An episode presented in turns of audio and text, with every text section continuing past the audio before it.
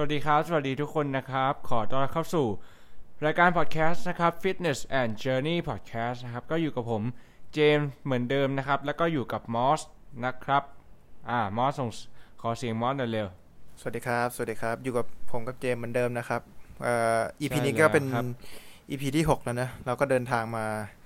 ค่อนข้างอ่ที่จะไกลสำหรับเรานะสำหรับสำหรับผมดีกว่าสำหรับเจมส์อาจจะดูแบบเป็นเรื่องปกติแล้วเพราะเจมส์ทำบ่อย ไม่ไม่ก็เป็นเหมือนกัน เพราะว่าเรารู้สึกว่าพอดแคสต์มันเป็นอะไรที่เอ่อมันแบบว่าอยู่คู่กับผมมาแล้ว แล้วก็อืมเอ้ย ถือมาถึงอีพีที่หกแล้ว ก็ถือว่าแบบก็เอ่ออีกนิดนึงก็จะถึงสิบตอนแล้วเนี่ยเออก็รู้สึกว่าเฮ้ยเราเราเราอยากที่จะทำต่อไปอะไรเงี้ยอ่าเนาะใช่ อืม ซึ่งในหัวข้อในวันเนี้ยก่อนที่จะเข้าหัวข้อเนี่ย เราก็อยากจะพูดเกรินๆกันไว้สักสักก่อนว่า ในหัวข้อในวันเนี้ยผมหลายๆคนก็น่าจะรู้ชื่อแหละว่าว่า หัวข้อในวันเนี้ยเราจะพูดถึงอะไร แต่ว่าอืมมันเกิดจากเอ่อรุ่นพี่ของผมคนหนึ่งที่เราเล่นฟิตเนสด้วยกัน แล้วก็แบบได้ได้มีโอกาสซ้อมร่วมกันอยู่บ่อยๆ นั่นก็คือเออพี่บิวนั่นเองนะครับ ก็ขอบคุณพี่บิวด้วยที่นำหัวข้อดีๆ แบบนี้มาให้เราแบบว่าเขาอยากจะฟังความคิดเห็นของเราสองคน แล้วก็เขามี แบบเขามีหัวข้อหรือแบบมีปัญหาอะไรที่เรามาให้แบบว่าเรามาพูดคุยกันให้มันเกิดประโยชน์กับคุณผู้ฟังอะไรเงี้ย ซึ่งเขาก็เขาบอกกับผมประมาณว่าเขาอยากจะรู้ว่า อยากจะให้เราทำในเรื่องของเป้าหมายว่าเป้าหมายของเราเนี่ยมันคืออะไร แล้วก็เขายกแบบว่ายกสาเหตุยกปัญหา มาให้ผมฟังอะไรประมาณเนี้ยว่าแบบในสังคมของเราเนี่ยมันมีปัญหาอะไรที่มันเกิดขึ้นบ้างเกี่ยวกับในเรื่องของปัญหา เป้าหมายที่แบบเป้าหมายตัวของเราเองด้วย อาจจะอืมในซึ่งใน episode เนี่ยเราจะไม่แตะในเรื่องของฟิตเนสเยอะแหละครับเพราะว่ามันเป็นหัวข้อที่ค่อนข้างที่จะไม่เกี่ยวกับ ไม่อยากจะทำให้มันเกี่ยวกับฟิตเนสมาก อาจจะเป็นหัวข้อทางเป้าหมายในชีวิต เป้าหมายในเรื่องของความรักการเงินความสัมพันธ์อะไรประมาณนี้มากกว่าเนาะที่อาจจะอืมเป็นเอ่อเป้าหมายที่ ไม่ใช่เรื่องแค่ฟิตเนสอะไรเงี้ยเออผครัมบก็คิดว่าขอบขอบคุณพี่บิวด้วย แล้วก็ผมคิดว่าเนี่ยมันเป็นอีกตอนหนึ่งที่คิดว่า เออ ค่อนข้างที่จะดีนะ หัวข้อก็ดีมาก ๆ เลย แล้วก็มอสก็คิดว่าเราก็มีประชุมกันแล้วแหละว่าเราจะยกปัญหาอะไรมาบ้างเราจะแบบมาพูดคุยในประเด็นไหนๆบ้างอะเนาะอืมแล้วสุดท้าย แล้วสุดท้ายก็คือ quote of the week เนี่ยก็มี ผมมึงหาข้อมูลได้วันนี้เลยแล้วก็รู้สึกว่า เอ้ย วันนี้แหละ จะต้องเอาเว็บเนี่ยแหละมาใช้แล้วแหละเออก็เดี๋ยวค่อยติดตามกันแล้วกันเนาะอ่า อ่า ก่อนอื่นเรามาถามสารทุกข์สุขสุขดิบกันก่อนว่า ช่วงนี้เป็นยังไงบ้างครับ ก็เริ่มที่ผมเลยดีกว่าก็สำหรับผมช่วงนี้ก็เขาเรียกว่าเหมือนจะ เหมือนจะใกล้เปิดเทอมนะแต่ก็ยังนะอีกประมาณหนึ่งเดือน ก็เริ่มมีแบบข่าวสาร เกี่ยวกับเพื่อนๆที่รายงานวิชาการเรียนมาแล้วแหละก็ ก็บางทีก็รู้สึกอยากอยู่อยู่ติดบ้านนะช่วงนี้ก็ยังมีเริ่มเริ่มเริ่มอืมชินกับบ้านแล้วก็ ช่วงนี้เนี่ยผมเพิ่งอ่านเขาเรียกไม่ไม่ไม่ใช่ ไม่ใช่ช่วงนี้สิก็เหมือนอาทิตย์ที่แล้วเนี่ย ผมก็อ่านเซเปียนไปจบแล้วนะก็อืมการอ่านหนังสือก็ดีไหมเริ่มเป็นดีไหมนิสัยแล้วอืม ดีไหมก็เป็นหนังสือที่ดีนะ ดีดีดีเหมือนพูดองค์ความรู้แบบโดยรวมเลยผมผมรู้สึกว่ามันเป็นหนังสือที่ให้ความรู้แบบละเอียดในระดับหนึ่งเลยนะ แล้วก็พูดถึงองค์ความรู้หลาย ๆ เรื่อง ไม่ว่าจะเป็นชีวะ เอ่อ เรื่องเศรษฐกิจ เรื่องประวัติศาสตร์ เรื่องความคิดศาสนา คือพูดหลายเรื่องมาก ๆ ครอบคลุมมาก ๆ เลย แล้วก็เขาเรียกว่าได้ความรู้แล้วก็หลักการคิดที่จะไปแบบ พิจารณาปรับใช้กับชีวิตเราได้เยอะเหมือนกัน แล้วอืมเอ่อส่วนช่วงนี้เนี่ยก็ผมก็เริ่มอ่านหนังสือเล่มใหม่ก็เป็นเรื่องเอ่อเล่ม Why We Sleep ก็เป็นเกี่ยวกับวิทยาศาสตร์แห่งการนอน ก็พวกเราก็ดูแลสุขภาพกันเนอะแล้วก็อยากจะเขาเรียกว่าอะไรอะอยากจะให้ร่างกายของเราเนี่ยมีสุขภาพที่ดี ผมก็เลยมองเห็นว่าแบบเรื่องออกกำลังกายแล้วก็รู้แล้วเรื่องอาหารแล้วก็รู้แล้ว แล้วเรื่องการนอนหลับเนี่ยมันผมก็ อยากจะศึกษาเพิ่มเติมถึงความสำคัญของมันอืมอืมก็อาจจะเป็นเชิงแบบแนววิวิทยาศาสตร์หน่อยใช่ไหมใช่แล้วก็ใช่เป็นในเรื่องของแบบการนอนที่เราจะทำให้แบบว่านอนนอนดีมากขึ้นนอนหลับมากขึ้นใช่อะไรประมาณนี้ใช่ใช่ป่ะอืมอ่าซึ่ก็งแบบเจาะลึกกันมาเลยเอออ่าก็อ่าซึ่งพอดแคสต์ผมกับมอสก็ได้คุยกันคร่าวๆแล้วแหละว่าเราก็อยากจะทำพอดแคสต์ที่มันเกี่ยวกับการอ่านหนังสือการรีรีวิวหนังสืออะไรพวกเนี้ยเอออมซึ่ง เออผมก็เป็นคนที่อ่านหนังสือมาแบบเพิ่งเริ่มต้นปีนี้แหละมั้งแล้วก็อ่านไปหลายเล่มมากๆแล้ว แต่ว่ามอสก็ตามมาช่วงหลังใช่ไหมใช่ใช่ก็เห็นเจมเออเป็นแรงบันดาลใจเนี่ยแหละก็เลย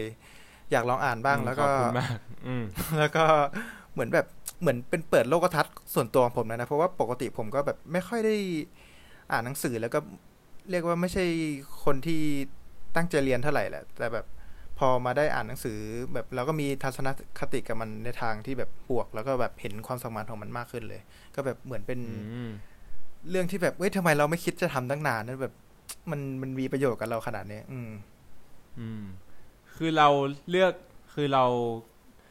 ทุกผมว่าทุกคนอะมันมีความคิดที่อยากจะอ่านหนังสืออยู่แล้วแหละ แต่ว่าบางทีเราอาจจะไม่รู้ว่าเราจะหาหนังสือที่เราชอบได้จากไหน หรือว่าอืมอืมเอ้ยเราจะมีวิธีเสาะหา หรือว่า วิธีการหาหนังสือยังไงที่แบบว่าเราสามารถอ่านมันได้อ่านแบบเริ่มต้นอ่านมันได้ง่ายๆอะเออซึ่งผมก็คิดว่าเอ้ยพอดแคสต์นี่แหละที่เราที่ผมเองคุยกับบอสไว้เนี่ยเอ้ยมันก็น่าสนใจว่าเอออาจจะมีรายการใหม่ขึ้นมา ซึ่งก็เดี๋ยว เราก็ขอพูดไว้เท่านี้ก่อนแล้วกัน เพราะว่าอ่าอ่าอาจจะไม่รู้แหละว่าอาจจะได้ทำไม่ไม่แน่ว่าอาจจะได้ทำตอนไหนอืมก็เดี๋ยว ต้องรอติดตามกันต่อไปแล้วกัน เพราะว่าช่วงตอนนี้มอสก็อ่านไปได้เล่มเดียวเนาะซึ่งก็คือเล่มอืมเซเปียนใช่ไหมแต่ใช่ว่าเซเปียนเนี่ยมันก็ถือว่าหนาพอสมควรนะใช่ หนาไหมประมาณห้าร้อยถึงหกร้อยหนาเลย ก็ใช้เวลาอ่านนานสำหรับเออคนที่เริ่มอ่านอย่างเออผมนะ เออ ก็เหมือนแบบหนังสือที่ผมอ่านไปสองสามเล่มมารวมกันอะใช่ไหมอืมอืม อืม ก็ถือว่าแบบ เออ ก็อาจจะ ไม่ไม่รู้แหละ เราก็แบบไม่ไม่อยากจะบอกคุณผู้ฟังว่า รายการหนังสือเนี่ยมันจะออกมาตอนไหน แต่ว่า เอ้ยอยากทำแน่นอนใช่ไหมผมใช่ก็อยากใช่ทำแน่นอน เออ ซึ่งมันเป็นรายการที่ดีนะ แล้วก็เดี๋ยวรอติดตามฟังกันแล้วกันเนาะครับโอเคสำหรับเรื่องอื่นของมอสมีอะไรไหมมีอะไรก็อีกไหมช่วงนี้ก็ประมาณนี้นะ ก็เรื่องออกกำลังกายเรื่องการกินก็ปกติตามเขาเรียกว่ารูทีนของเราเลย อืมโอเค แล้วแล้วช่วงเนี้ยมอสมีมอสแบบสังเกตตัวเองตลอดเวลาใช่ไหมว่าแบบ เรากินเป็นยังไงเรานอนเป็นยังไง เราแบบออกกำลังกายอ่าเป็นยังไงใช่มีการใช่สังเกตตัวเองใช่ไหมสังสังเกตนะ สังเกตเลย เพราะว่าแบบเราด้วยความที่เราแบบมีเวลาเยอะด้วยแหละ ช่วงนี้ก็เลยแบบสามารถจัดตารางแล้วก็แบบเขาเรียกว่ามีเวลาสังเกตตัวเองค่อนข้างเยอะเลย ก็แบบพยายามที่จะเขาเรียกว่าอะไรยังไงนะพยายามที่จะดูแลร่างกายให้แบบแข็งแรงที่สุดช่วงนี้ก็อย่างที่บอกนะผมอยู่ในช่วงฟื้น ฟื้นฟูขาได้ก็ต้องทำรีแฮบทำสเตร n ง h แล้วก็ทำแบบเอ่ออาจจะมี agility จะมีทำ range of motion บ้างอะไรเงี้ยก็รีแฮบกันไปอืมประมาณนี้ อืม ประมาณนี้ช่วงนี้ โอเค ส่วน ของผมก็อย่างที่ผมถามมอสไปแหละว่าช่วงเนี้ยมอสสังเกตตัวเองในเรื่องของการออกกำลังกายการกินการนอนไหมเพราะว่าผมก็เป็นเหมือนกัน เพราะว่าตอนเนี้ยก็ ก็อย่างที่รู้กันว่าผมก็กำลังเพิ่มน้ำหนักอยู่เนาะแล้วก็อืมเอ่อปรากฏว่ามาช่างตอนเช้าวันนี้เลย ช่างวันศุกร์ตอนเช้านี่เลยก็น้ำหนักไม่ขึ้น ก็คือแบบกิน ผมว่ากินผมกินคาร์ กินคาร์โบไฮเดรตเยอะนะประมาณ 450 กรัมแล้วเนี่ยผมคิดว่าเยอะพอสมควรแล้วนะแล้วน้ำหนักก็ไม่ขึ้นอีก ผมก็ เอ้ย สัปดาห์เนี้ยก็ต้องอาจจะก็ก็เพิ่มขึ้นแล้วแหละเป็นประมาณ 500 กรัม อ่า อืม ก็คิดว่าอันเนี้ยแหละ น่าจะ คือตอนแรกอะผมถ้าผมคิดว่าน้ำหนักมันขึ้นอะก็เออก็อาจจะ maintain ไว้ประมาณนี้ก่อน แต่ว่าน้ำหนักมันมันไม่ขึ้นเว้ยก็เลยตัดสินใจที่จะเพิ่มขึ้นไปอีกอืมอะไรเงี้ยอืมผมไม่แน่ใจว่าอาจจะเป็นด้วยความที่ร่างกายมันต้องปรับตัวอยู่หรือเปล่าที่เรากลับกลับมาออกกำลังกายหนักๆอะไรเงี้ยแล้วก็เอ่อผมค่อนข้างที่จะกินดีด้วยมั้งอืมแต่ว่าอืมสารอาหารก็ก็คำนวณถูกต้องอะไรเงี้ยเออก็ก็ไม่เป็นไรก็ถือว่านี่แหละมันคือการสังเกตตัวเองเหมือนกันว่าเอ่อ สังเกตหุ่นของตัวเองสังเกตน้ำหนักสังเกตในเรื่องของกิจวัตรประจำวันการกินการนอนอย่างเงี้ยว่าทุกอย่างมันส่งผลต่อสุขภาพของเราเองด้วยเนาะส่งผลกับเป้าหมายของเราเองด้วยเพราะว่าถ้าเราอยากจะเพิ่มน้ำหนักหรือว่าเราอยากจะลดน้ำหนักอย่างเงี้ย เราไม่ได้ดูที่น้ำหนักเอยเราไม่ได้ดูที่ตัวเลขบนตาช่างอย่างเดียวใช่ถูกไหมใช่ถ้าเราจะลดน้ำหนักแล้วเราดูตัวเลขที่ตาช่างอย่างเดียวเนี่ยคุณอดน้ำ วันเดียวคุณก็แบบคุณตัดน้ำวันเดียวน้ำหนักคุณก็ลงแล้วถูกไหมอือืจริงจริงอืม เพราะฉะนั้นวิธีสังเกตง่าย ๆ ก็คือสังเกตจากรูปร่างตัวเองนี่แหละถูกไหมก็ดูดูจากกระจกก็ได้ดูจาก ดูให้มันสะท้อนตัวเราเองอะเออ แล้วก็แบบ พยายามพยายามคิดไปในแต่ละวันว่า เอ้ยวันวันนี้ วันนี้เราแบบทำอะไรมาหนักหรือเปล่าทำให้ร่างกายเรารู้สึกเหนื่อยล้าอะไรเงี้ยเออ หรือว่าวันนี้เราออกกำลังกาย เบาไปหรือเปล่า หรือว่า วันนี้เรารู้สึกยังไงบ้างเราเครียดยังไงบ้างเนี่ยอืมผมก็ เออซึ่งช่วงเนี้ยผมก็สังเกตตัวเองบ่อยก็เหมือนกับมอสแหละเพราะว่าเราก็ไม่ค่อยได้ทำอะไรด้วย ถึงแม้ว่าอาจจะใกล้เปิดเทอมแล้วแหละอืมแต่ก็ผมก็อยากจะคีปกิจวัตรหรือว่าคีป mindset พวกนี้ไว้อืมผมอืมคิดว่ามันการสังเกตตัวเองมันเป็นอะไรที่ดีมากๆ แล้วก็สังเกตในเรื่องของอารมณ์ความรู้สึกด้วย ซึ่งผมคิดว่าช่วงเนี้ยผมรู้สึกว่า ค่อนข้างที่จะเครียดไม่รู้ว่าเป็นเรื่องของการนอนด้วยหรือเปล่า หรือว่าเป็นเรื่องของการออกกำลังกายด้วยหรือเปล่าเอออันเนี้ยก็อืมเดี๋ยวจะคอยก็ต้องคอยสังเกตตัวเองอะไรเงี้ย อืมอืมส่วนในเรื่องของอ่าเหมือนเหมือนมอสจะพูดอะไรหรือเปล่าอะก็ผมเอ่อเรียกว่า เอ่อเจมส์ที่เจมส์บอกว่าต้องคอยสังเกตตัวเองอย่างเงี้ยไปเรื่อยๆก็คือ ผมว่าความยากมันอยู่ที่การเขาเรียกว่าอะไรทำอย่างเงี้ยไปเรื่อยๆ คือหลายคนนะอาจจะอืมอืม ใช่ใช่เขาเรียกว่า ประสบปัญหาที่จะเขาเรียกว่าควบคุมรูทีนของเราเนี่ยให้มันอยู่กับที่ในในแบบระยะเวลานานๆให้ให้ให้ที่เพื่อที่จะให้ตรงกับเป้าหมายของเราเนี่ย ผมว่ามันมันต้องใช้ความอดทนสูงเหมือนอยู่เหมือนกันนะยิ่งแบบเจมออกกำลังกายอะไรเงี้ย ก็คือมันเหมือนเขาก็ต้องแบบมันก็เหมือนในทุกสายอาชีพนะที่มันต้อง เขาเรียกว่าอยู่ทนอยู่กับความกดดันกดดันในในในในจุดจุดนั้นให้ได้อะอืม คือช่วงเนี้ยผมผมใช้หลักการนี้ ไม่รู้ว่าทุกช่วงเอ่อที่ผ่านมาผมอาจจะไม่ได้ใช้แต่ว่าช่วงเนี้ยผมฟังพอดแคสต์แล้วก็ฟังดูอะไรหลายอย่าง ผมใช้วิธีนี้ก็คือ สมมติว่าเอ่อผมเครียดกับอะไรอย่างอย่างหนึ่งเนี่ย แล้วผมรู้สึกว่าผมถล่ำลึกลงไปมาก ๆ แล้วผมก็จะแบบว่าคุยกับตัวเองว่าเฮ้ย มึงมึงเข้าไปลึกมากเกินไปแล้วนะมึงแบบมึงเครียดเกินไปแล้วนะอะไรเงี้ยอ่าก็แบบว่าอ่อาจจะแบบออกห่างจากมันออกมาสักนิดนึงไปหาอะไรทำก่อนแล้วก็แบบหรือแบบไปดูอย่างอื่นที่มันรู้สึกว่ามันดีทำให้จิตใจเราดีมากขึ้นอย่างเงี้ยเออผมใช้ผมใช้เทคนิคนี้หรือว่า ก็สังเกตในเรื่องของตัวเองว่า อารมณ์ความเครียดเนี่ยมันมาจากการที่เราพักผ่อนไม่เพียงพอหรือเปล่าหรือว่าเราอืมเอ่อกินกินไม่ดีหรือเปล่าอะไรเงี้ยเออซึ่ง ผมคิดว่าไอ้หลักการเนี่ยอืมมันจะส่งผลทำให้ถ้าคุณทำแบบเนี้ยบ่อยๆมันจะส่งผลทำให้ เอ้ยคุณกับตัวคุยคุณคุยกับตัวเองได้ คุณจะรู้สึกว่าคุณเป็นมิตรกับตัวเองมากขึ้นอะคุณจะไม่รู้สึกว่า คุณจะไม่รู้สึกเขินหรือแบบรู้สึกแบบผิดปกติกับการที่คุยต้องคุณการที่คุณต้องคุยกับตัวเองเนี่ยเออผมคิดว่าลองเอาไปใช้ดูแล้วกัน เพราะว่าอ่าอ่าผมรู้สึกว่าบางทีที่เราเครียดแล้วเราแบบเราลืมไปอะว่า เราแบบเราไม่ไม่ได้ใส่เกียร์เบรกให้กับตัวอ่าเองอ่าอ่าเข้าใจเข้าใจ อันนี้อันนี้เอออันนี้อันนี้อยากจะเขาเรียกว่าอะไรอยากจะพูดเสริมจากเจมส์นิดนึงก็คือเจมส์ไอเจมส์เนี่ยจะมีวิธีการแบบกลับมาสังเกตตัวเองการเหยียบเบรกของตัวเองใช่ไหมถ้าจะพูดอืมง่ายใช่ใช่ๆแต่เอ่อส่วนของผมเนี่ยก็จะเหมือนมิวิธีการเหยียบเบรกของเจมส์ก็คือการนั่งสมาธิ มันก็จะคล้าย ๆ กันก็คือเหมือนการทบทวนตัวเองการไตร่ตรองตัวเองเนี่ยว่าแบบ ตัวเองช่วงนี้เป็นยังไงเอ่อจิตใจเป็นยังไง มันก็ผมว่ามันก็คล้ายๆกันนะหลักการของเจมส์กับของผมเนี่ย อืมใช่แล้วก็อีกอย่างหนึ่งที่ฝากไว้ก็คือว่าเราต้องรู้จักขอบคุณกับสิ่งเล็ก ๆอะ่ะ อืม คืออย่างเช่น เราอย่างเช่นเราเครียดอย่างเงี้ยแล้วเราคุยกับตัวเองเงี้ย เอ้ย เราต้องขอบคุณตัวเองนะที่ ที่เราอุตส่าห์ดึงตัวเองกลับมาได้ แล้วก็ทำให้ตัวเองแบบว่าไปหาอะไรอื่นดูไปหาอะไรอื่นทำอ่าซึ่งทำให้ตัวเราเองเนี่ยรู้สึกดีขึ้นอะไรเงี้ยเออมอันเนี้ยคือการขอบคุณตัวเอง ส่วนอีกอย่างหนึ่งอย่างเช่นเอ่อถ้าคุณรีบออกไปข้างนอกเนี่ยแล้วรถมันติดมาก ๆ เนี่ย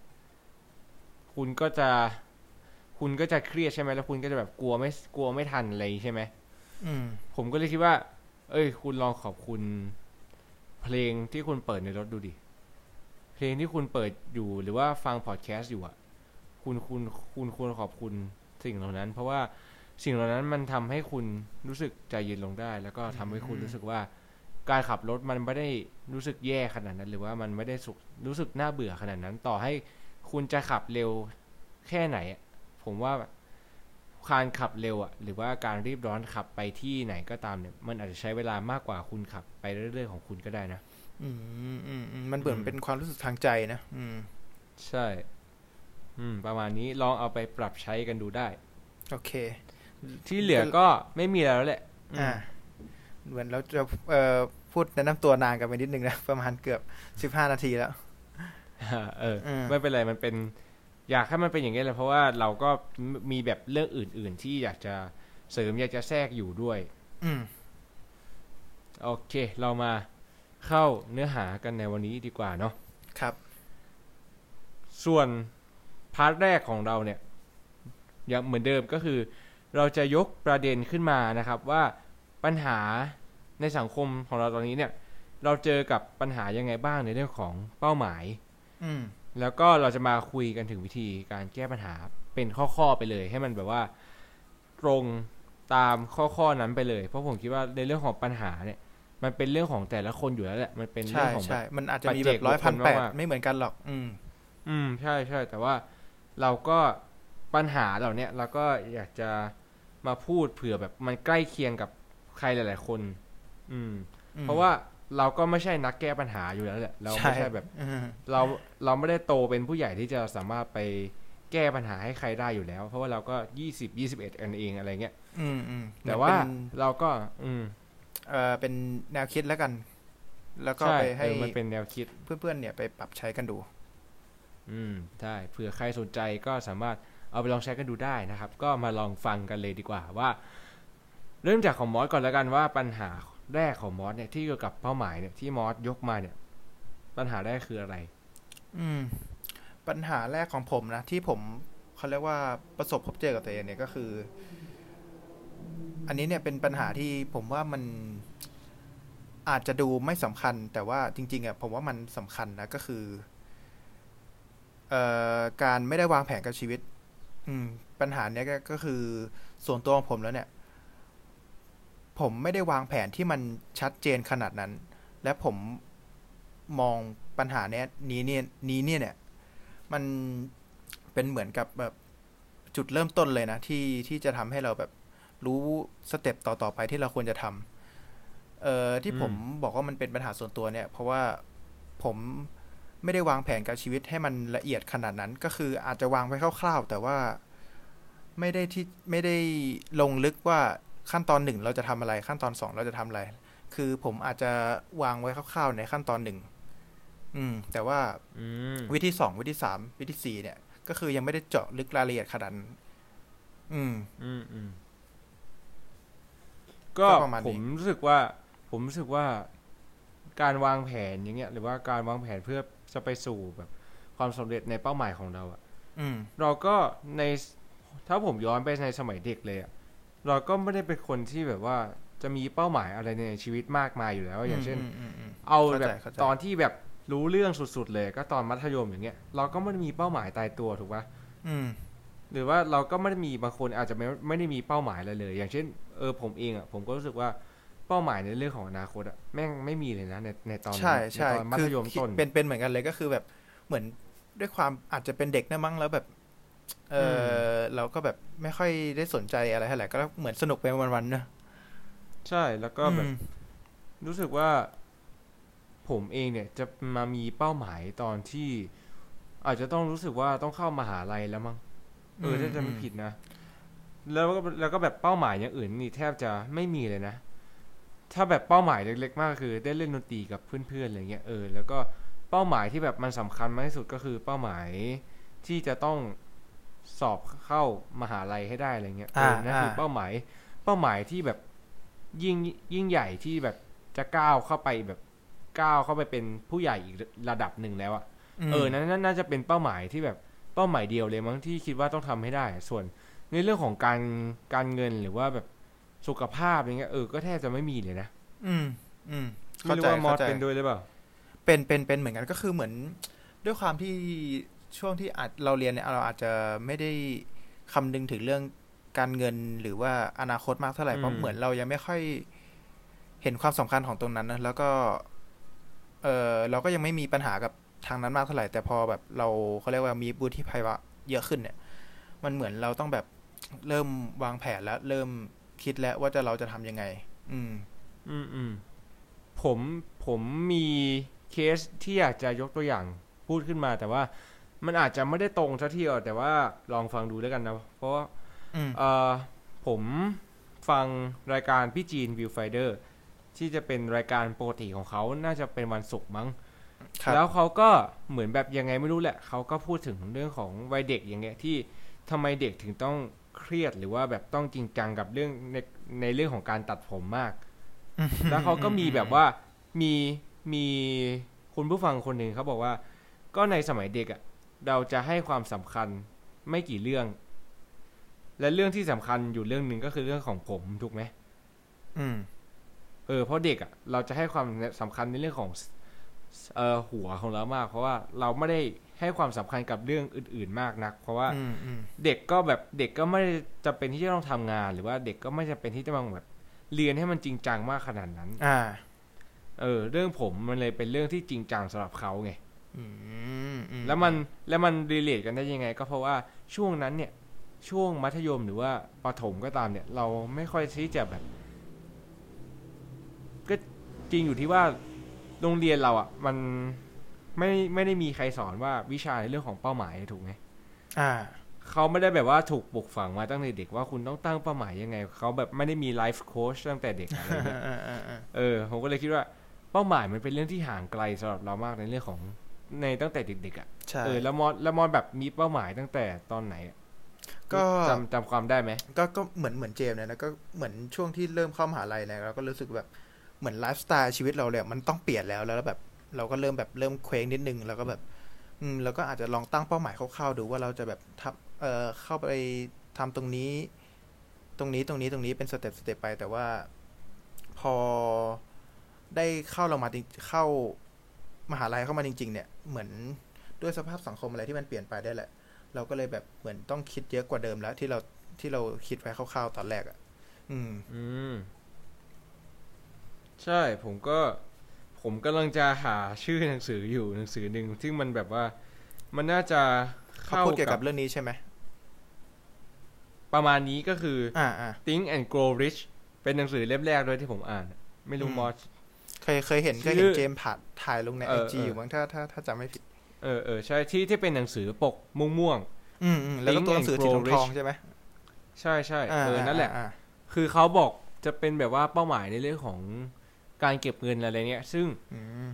หรือว่าแบบมันสามารถรีเลทได้กับหลาย ๆ เป้าหมายเลยก็คือว่า เราต้องเขียนเป้าหมายของเราให้ชัดเจนลงลงไปในกระดาษเลยว่าอืมโอเคแหละว่าสมมุติว่าเราอยากจะเก็บ ปีนี้เราอยากจะเก็บเงินให้ได้ล้านหนึ่งอะ่ะ เราต้องเริ่มตั้งเป้าหมายแล้วเราต้องจดแล้วว่า โอเค วันนี้เราจะเก็บวันละเท่าไหร่ หรือว่าเดือนนี้เราจะเก็บวันละเท่าไหร่ แล้วครึ่งปีเนี่ย เราจะมีเงินเท่าไหร่ แล้วเราต้องทำยังไงให้ได้ท่านเราจะทำยังไงให้เก็บเงินเหล่านี้ได้ แล้วปีหนึ่งเนี่ย เราจะเก็บเงินได้ล้านหนึ่งไหม แล้วเราก็เขียนลงไปเลยเขียนรายละเอียดทุกอย่างเลยว่าเราจะใช้เงินวันละเท่าไหร่ เราจะใช้ จ่ายอะไรบ้างเรามีแบบฟิกซ์คอร์สอะไรบ้างที่เราต้องจ่ายแบบจริง ๆ หรือว่าแล้วก็แบบเรื่องของจ่ายเสื้อผ้าจ่ายเรื่องของอะไรที่แบบ อยากเราอยากจะซื้ออะไรเงี้ยเราเราต้องทำเราเหมือนแบบ เราต้องจดให้ละเอียดเลยว่าว่าเป้าหมายของของเราคืออะไร แล้วเราต้องอืมอืมมีวิมีวิธีการที่ชัดเจนที่จะทำให้ถึงเป้าหมายเหล่านั้นอะแล้วก็เราก็แบบเอาไปแปะไว้ทุกที่ที่เราอืมจะมองเห็นมาได้ไม่ว่าจะเป็นห้องน้ำไม่ว่าจะเป็นเอ่อ ผนังห้องนอนหรือว่าจะเป็นห้องส่วนตัวที่เอาไว้ดู Netflix หรือว่าในรถก็ตามอะไรเงี้ยซึ่งผมว่ามันสามารถรีเลทกับตรงนี้ได้ก็คือว่า การที่เราจะตั้งเป้าหมายก็อย่างที่บอกเลยว่า คนที่เด็กวัยเด็กอย่างที่ผ่านมาของพวกเราเนี่ย คือเราแบบไม่อย่างที่เราบอกว่ามันไม่มันมันไม่มีใครสอนวิชาไลฟ์โค้ชอยู่แล้ว หรือว่าการตั้งเป้าหมายให้กับตัวเอง อืม อืม ผมก็คิดว่า เอ้ยเนี่ยแหละมันก็เป็นจุดหนึ่งที่เราอาจจะเจอตัวเองช้าไปหรือเปล่า อย่างอย่างที่เรา อย่างที่เราพูดไปในแบบ episode ที่สองมั้งที่การเรียนกับความฝันมันต่างกันอะเออ ก็คือมันเกี่ยวกับในเรื่องของเป้าหมายด้วย เพราะว่าเหมือนเราเจอตัวเองช้าไปด้วย แล้วเราก็แบบไม่รู้จะกำหนดเป้าหมายหรือกำหนดชีวิตของตัวเราเองยังไงอะไรเงี้ย อืมอืมก็อืมเหมือนเป็นน่า เรื่องน่าสนใจเรื่องเรื่องหนึ่งเลยนะที่แบบเจอตัวเองช้าเนี่ย ก็หลายหลายคนก็เป็นเลยแหละ อืม แล้วก็เลยทำให้ใช่แบบ อาจจะวางแผนไม่ถูก อืมก็ก็น่าน่าน่าจะเป็นแบบประเด็นประเด็นหนึ่งเลย อืมและอีกและประเด็นแรกของมอสและประเด็นแรกของผมเนี่ยมันก็ค่อนข้างที่จะใกล้เคียงกัน ก็เดี๋ยวจะพูดไปทีเดียวแล้วกัน ก็คืออาของผมเนี่ยผมผมเขียนไปว่าเอ่อ คนที่ไม่มีเป้าหมายในชีวิตเลย ซึ่งอันเนี้ยมันจะแย่กว่าของมอสหน่อยก็คือว่าคนเหล่าเนี้ยก็จะใช้ชีวิตไปวันๆอ่า อันเนี้ยอาจคงแบบนับนับ นับแบบว่านับตอนเด็กไม่ได้แล้ว เพราะว่าตอนเด็กก็อย่างที่รู้กันว่า เราก็ใช้เหมือนแบบเน้นสนุกเน้นแบบว่าอยู่กับเพื่อนอะไรเงี้ยแต่ว่าพอโตมาแล้วเนี่ยถ้าคุณไม่มีเป้าหมายในชีวิตอะไรเลยเนี่ยคุณจะลำบากมากเลยเนาะอืม อืม ซึ่งเดี๋ยว เอ่อซึ่งข้อหนึ่งแล้วก็ข้อต่อไปของผมเนี่ยมันจะสอดคล้องกันแล้วกันเดี๋ยวว่า อยากให้มอสเอาของมอสให้จบก่อนแล้วกันเดี๋ยวผมจะคอยแทรกอะไรเงี้ยแล้วค่อยมาแบบของผมสลับกันดีกว่า อืม ก็อีกหัวข้อหนึ่งเลยนะ ได้ได้โอเค อีกหัวข้อหนึ่งเนี่ยก็เป็น ไม่มีโอกาสที่จะได้ทำแบบ อย่างเช่น อาจจะเป็นคนที่ชอบเล่นกีตาร์แบบเจมส์แต่ว่าอืมไม่มีโอกาสได้ ที่จะไปเรียน เพราะว่าอาจจะเป็นเพราะว่าอาจจะไม่มีเงินอาจจะไม่มีโอกาส คือผมว่ามันเป็นเรื่องที่พูดยากนะ เพราะว่าแต่ละคนก็เขาเรียกว่ามีปัญหาที่แตกต่างกันเนอะแล้วก็ทำให้เป็นเป็นอุปสรรคในการที่จะไปถึงถึงสิ่งที่ตัวเองชอบได้ผมมองว่าปัญหาเนี้ยเนี่ยปัญหานี้นี่เนี่ย เออมันเป็น ปัญหาที่ไม่ตายตัวแล้วก็ แล้วก็มันเป็น ผมว่ามันต้องอยู่ที่ความสนใจของใครคนนั้นอะว่าเขามีความพยายามมากแค่ไหนในการที่จะไปถึงสิ่งที่เขาชอบได้อะผมว่ามันอยู่ที่ความอืมตั้งใจมากๆเลยก็คือ ถ้าเขาชอบมากเนี่ย เขาก็จะยิ่งขวายคว้ามันมาก ยิ่ง ยิ่งเอ่อ สนใจมันมากยิ่งศึกษามันมาก ผมว่ามัน มันเขาเรียกว่ามีปัจจัยหลายอย่างนะที่ที่จะให้พิจารณาประเด็นนี้ อืม อยากอยากคิดอยากขอความคิดเห็นจากเจมส์นิดนึงว่าคิดคิดยังไงกับข้อนี้ อืม แน่นอนอยู่แล้วครับว่าคนเราเนี่ยมันเกิดมาเรามีต้นทุนที่มันแตกต่างกันอยู่แล้วแหละ อ่า เออเราเกิดในสภาพครอบครัวที่มันแตกต่างกันอยู่แล้ว พ่อแม่เราก็ไม่ใช่คนเดียวกันใช่สภาพการเงินในครอบครัวเราก็ไม่เหมือนกัน อืม อืม เพราะฉะนั้นในเรื่องของต้นทุนกับเป้าหมาย ผมคิดว่ามันเป็นอะไรที่สอดคล้องกัน เพราะว่าถ้าเรามีต้นทุนที่ดีเนี่ย เราก็สามารถที่จะใช่ไปต่อยอดในเรื่องของเป้าหมายของเราได้ โดยเฉพาะ เรื่องแรกที่ใครหลาย ๆ คนคิดเหมือนกันกับผมนั่นก็คือเรื่องเงินถูกไหมอืมใช่เหมือนเงินเนี่ยป็ประเด็นก็ที่ถือว่าสำคัญเอ้ยเออแบบเป็นปัจจัยที่สำคัญเลยเรื่องเงินเนี่ย อืมรีเลทรีเลทง่าย ๆ เลยก็คือว่าอย่างอย่างเช่นผมเนี้ยถ้าผมจะเป็นนักกีฬาเพาะกายเนี้ยอืมแน่นอนว่าแม่งใช้เงินเยอะมากใช่ๆมากพอๆกับกีฬาอื่น ๆ ได้เลยนะกีฬาอื่นที่แมสมากกว่าอะไรเงี้ยอืมเออ ซึ่งผมคิดว่า มันก็ต้องใช้เงินอะแล้วก็มันต้องมีเงินทุนพอสมควร และถ้าคุณมีสปอนเซอร์เงี้ยเออคุณก็จะสบายหน่อย เพราะว่าการที่จะลงแข่งครั้งหนึ่งอะมันมีค่าสมัครมันมีค่า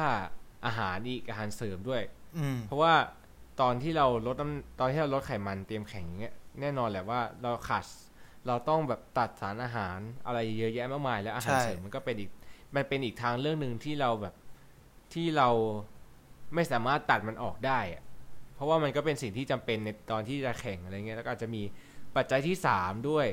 อาจจะเป็นพวกฮอร์โมนอะไรพวกเนี้ยเออซึ่งอืมมันก็ใช้เงินเยอะมากๆพอสมควร งานแข่งงานหนึ่งถ้าคุณได้ที่หนึ่งมามันอาจจะแบบไม่คุ้มกับที่คุณเสียไปตลอดทางที่ผ่านมาเลยก็ได้อะไรเงี้ยเออซึ่งผมคิดว่าในเรื่องของทุนเนี่ยในเรื่องโดยเฉพาะเรื่องเงินเนี่ยผมันเป็นสิ่งที่สำคัญเหมือนกันแต่ว่าไหนๆเราเกิดมาแล้วอะ เราจะไม่ทำให้ชีวิตเราดีขึ้นมาเลยเหรออืมหรือแบบเราเกิดมาทั้งทีแล้วอะเราจะไม่ทำให้ครอบครัวของเราเนี่ย ดีขึ้นมาเลยเหรอหรือว่าเราจะแบบ ถ้ามึงไม่ทำแล้วมึงจะแบบมึงจะอยู่อย่างนี้ไปตลอดเลยหรือว่า อืมอืมอืมถ้ามึงทำแล้วมึงอาจจะรู้สึกภูมิใจกับตัวมึงเองก็ได้อะไรเงี้ยเออทำไมมึงไม่ลุกขึ้นมาทำอะไรเงี้ยอืมก็อย่างที่มอสไปแหละว่า เอ้ยถ้าคุณรู้ว่าคุณอยากจะทำอะไรอะ ถ้าคุณมีเป้าหมายที่แน่นอนอยู่แล้วอะผมคิดว่าในเรื่องของทุนอะมาตามมาทีหลังได้ ใช่ เออ มันมันไม่ได้เป็นแบบว่า การตามหาเป้าหมายข้อหนึ่งคือทุนมันไม่ใช่ถูกไหมมันคือข้อแรกเลยคือคุณต้องรู้ก่อนว่าคุณอยากจะทำอะไร แน่นอนแหละว่า มันอาจจะไปเข้าข้อสองของผม แต่ว่าจะพูดประมาณนี้ก่อนว่า แน่นอนเลยว่าเอ่อการหาเป้าหมายเนี่ย มันต้อง ลองไปทำไปเรื่อยๆก่อนเนาะจนกว่าจะเจออะไรที่มันใช่อย่างเช่น ผมกับมอสเองเนี่ยอืมผมก็ไม่ได้เจอฟิตเนสตั้งแต่แบบตั้งแต่เด็กเลยอะไรเงี้ยหรือว่าพ่อแม่ก็ไม่ได้จับผมเล่นฟิตเนสตั้งแต่เด็กมอสก็ไม่ได้มอสก็ไม่ได้โดนพ่อแม่จับเล่นใช่ฟิตเนสใช่ตั้งแต่เด็กอืมแต่เราเจอด้วยตัวของเราเองหรือว่าแบบมีคนรอบข้างที่อืมนำพาเราเข้ามาสู่วงการนี้ อืม ซึ่งทุนไม่ใช่ปัจจัยแรก แต่ปัจจัยแรกคือ สิ่งที่เราสนใจเองมากกว่า อืม อืม โอเค มอสมีสองข้อเหรอหรือหรือมีอีกข้อหนึ่งอ่า ก็ของผมเอ่อสองข้อ ก็ประมาณ ก็ประมาณนี้ อืม โอเคอืมของเจนเลเรายดีกว่าเรา โอเค โอเค ได้ได้ ของผม ข้อที่สอง เพราะว่าข้อแรกใกล้เคียงกันมากอืม ก็เลยคิดว่าพูดไปประมาณประมาณนั้นน่าจะไม่มีอะไรแล้วแหละส่วนข้อสองของผมเนี่ยก็คือ มีเป้าหมาย แต่ต้องทำในสิ่งที่ไม่ได้ชอบอ่าและไม่ตรงกับเป้าหมาย อืม อืม ก็คืออย่างที่บอกไปว่า ในการที่เราจะลองทำอะไรก็ตามเพื่อค้นหาเป้าหมายตัวเองในช่วงแรกอะแน่นอนแหละว่า คุณอาจจะต้องไปทำงานที่ไม่ได้ชอบก่อน หรือว่าคุณอาจจะลองแล้วไม่ได้ชอบอย่างเงี้ยอืมแต่ว่า ในในในเคสแรกเนี่ย ก็คือว่าเราเลือกไม่ได้ เพราะว่าที่เราต้องทำเนี่ย ในเรื่องของทุน เพราะว่าทุนเราไม่มีเราเลยต้องไปทำเพื่อมาหาทุนก่อน อืมถูกไหมอย่างอย่างเช่นแบบว่า get get get อย่างอืมอย่างเช่นผมเองเนี่ยถ้าผมอยากจะมีธุรกิจส่วนตัวเนี่ย แต่ว่าผมไม่มีทุนอะไรเงี้ยแล้วผมแบบเอ่อการเงินไม่ค่อยดีมากเนี่ยเขาก็จะไม่ให้เรากู้แล้วถูกไหมอ่าเพราะฉะนั้นถ้าเราจะ ไม่ทำงานเลยก็ไม่ได้ เพราะฉะนั้นเราก็ต้องไปหางานทำก่อนถูกไหมและงานพวกเนี้ยโอเคแหละว่าถ้าเรามีความรู้เรามีความสามารถที่ดี บริษัทไหนหรือว่าองค์กรไหนเขาก็อยากจะรับคุณอยู่แล้วแหละ แต่ว่าในเมื่อคุณมีสิ่งที่องค์กรนั้นหรือว่าบริษัทนั้นเขาไม่ได้อยากต้องการคุณมากขนาดนั้น แต่ว่าคุณจำเป็นที่จะต้องหาเงินทุนมาใช้เพื่อต่อยอดอย่างเงี้ย คุณก็เลือกไม่ได้แล้วทุแล้วถูกไหมว่าคุณจะทำงานอะไรได้ ในเมื่ออมความสามารถคุณก็ไม่ได้ไม่ได้ดีมากหรือว่าแบบไม่ได้แบบเอ่อสูตทูเต็ดเฉพาะองค์กรนั้นหรือว่า ก็เหมือนแบบความต้องความต้องการของเขาไม่ไม่ไม่ตรงกับความสามารถของเรา ใช่ เพราะฉะนั้นคุณก็เลือกไม่ได้แล้ว คุณอาจคุณก็ต้องไปทำงานที่คุณไม่ได้ชอบถูกไหมเอออืมเนี่ยแหละ ผมคิดว่า อันนี้แหละมันกำลังเออเป็นปัญหากับใครหลายคนด้วย รวมถึงผม อาจจะเป็นปัญหาของผมในอนาคตด้วย เอออมซึ่ง แน่นอนแหละผมอาจจะไม่ได้แบบว่าอยู่กับฟิตเนสหรือว่าทำงานกับฟิตเนสอย่างเดียว เพราะว่า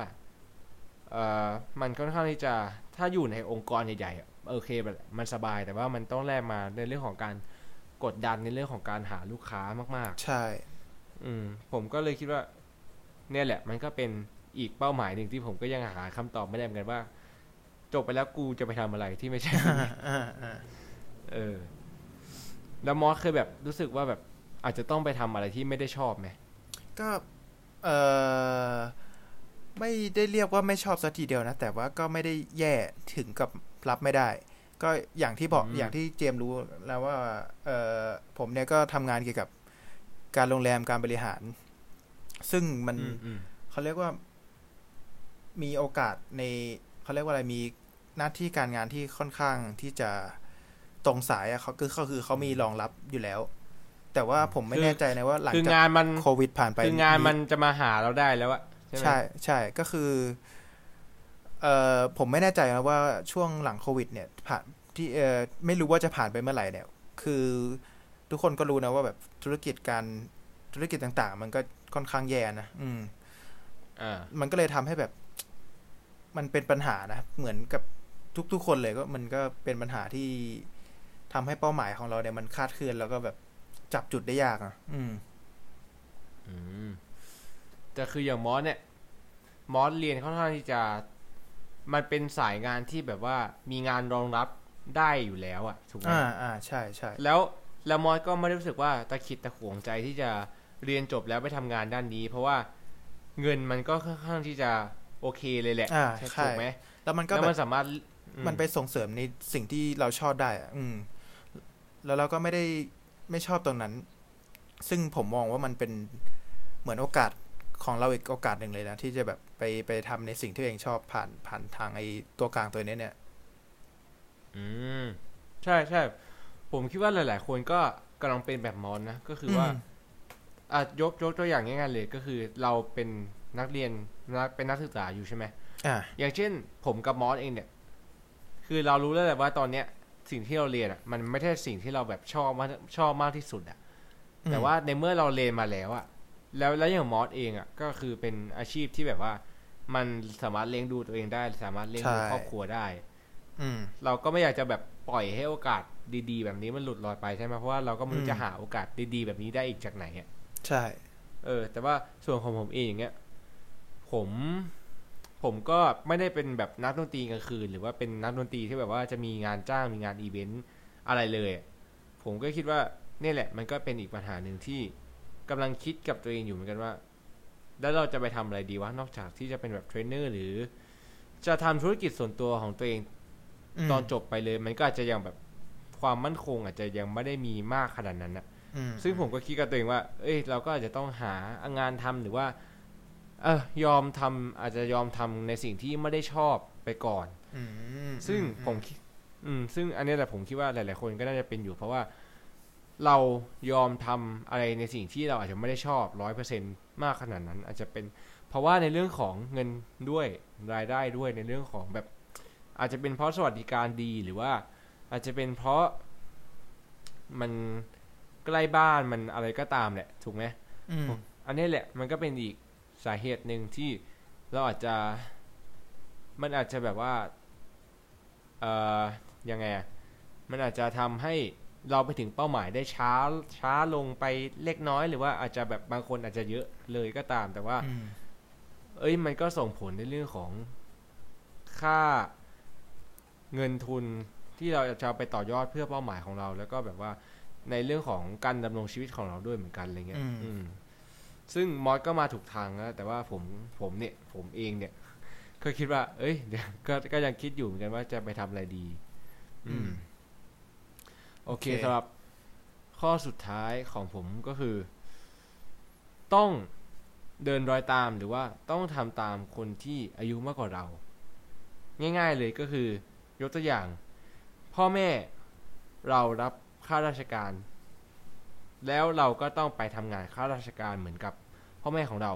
อืมทั้งที่เราก็ไม่ได้ชอบ แต่อันอันเนี้ยมันจะใกล้เคียงกับข้อที่สองแต่ อันเนี้ยรู้สึกว่าเหมือนพ่อแม่ละแกฉันนิดนึงอ่าอ่า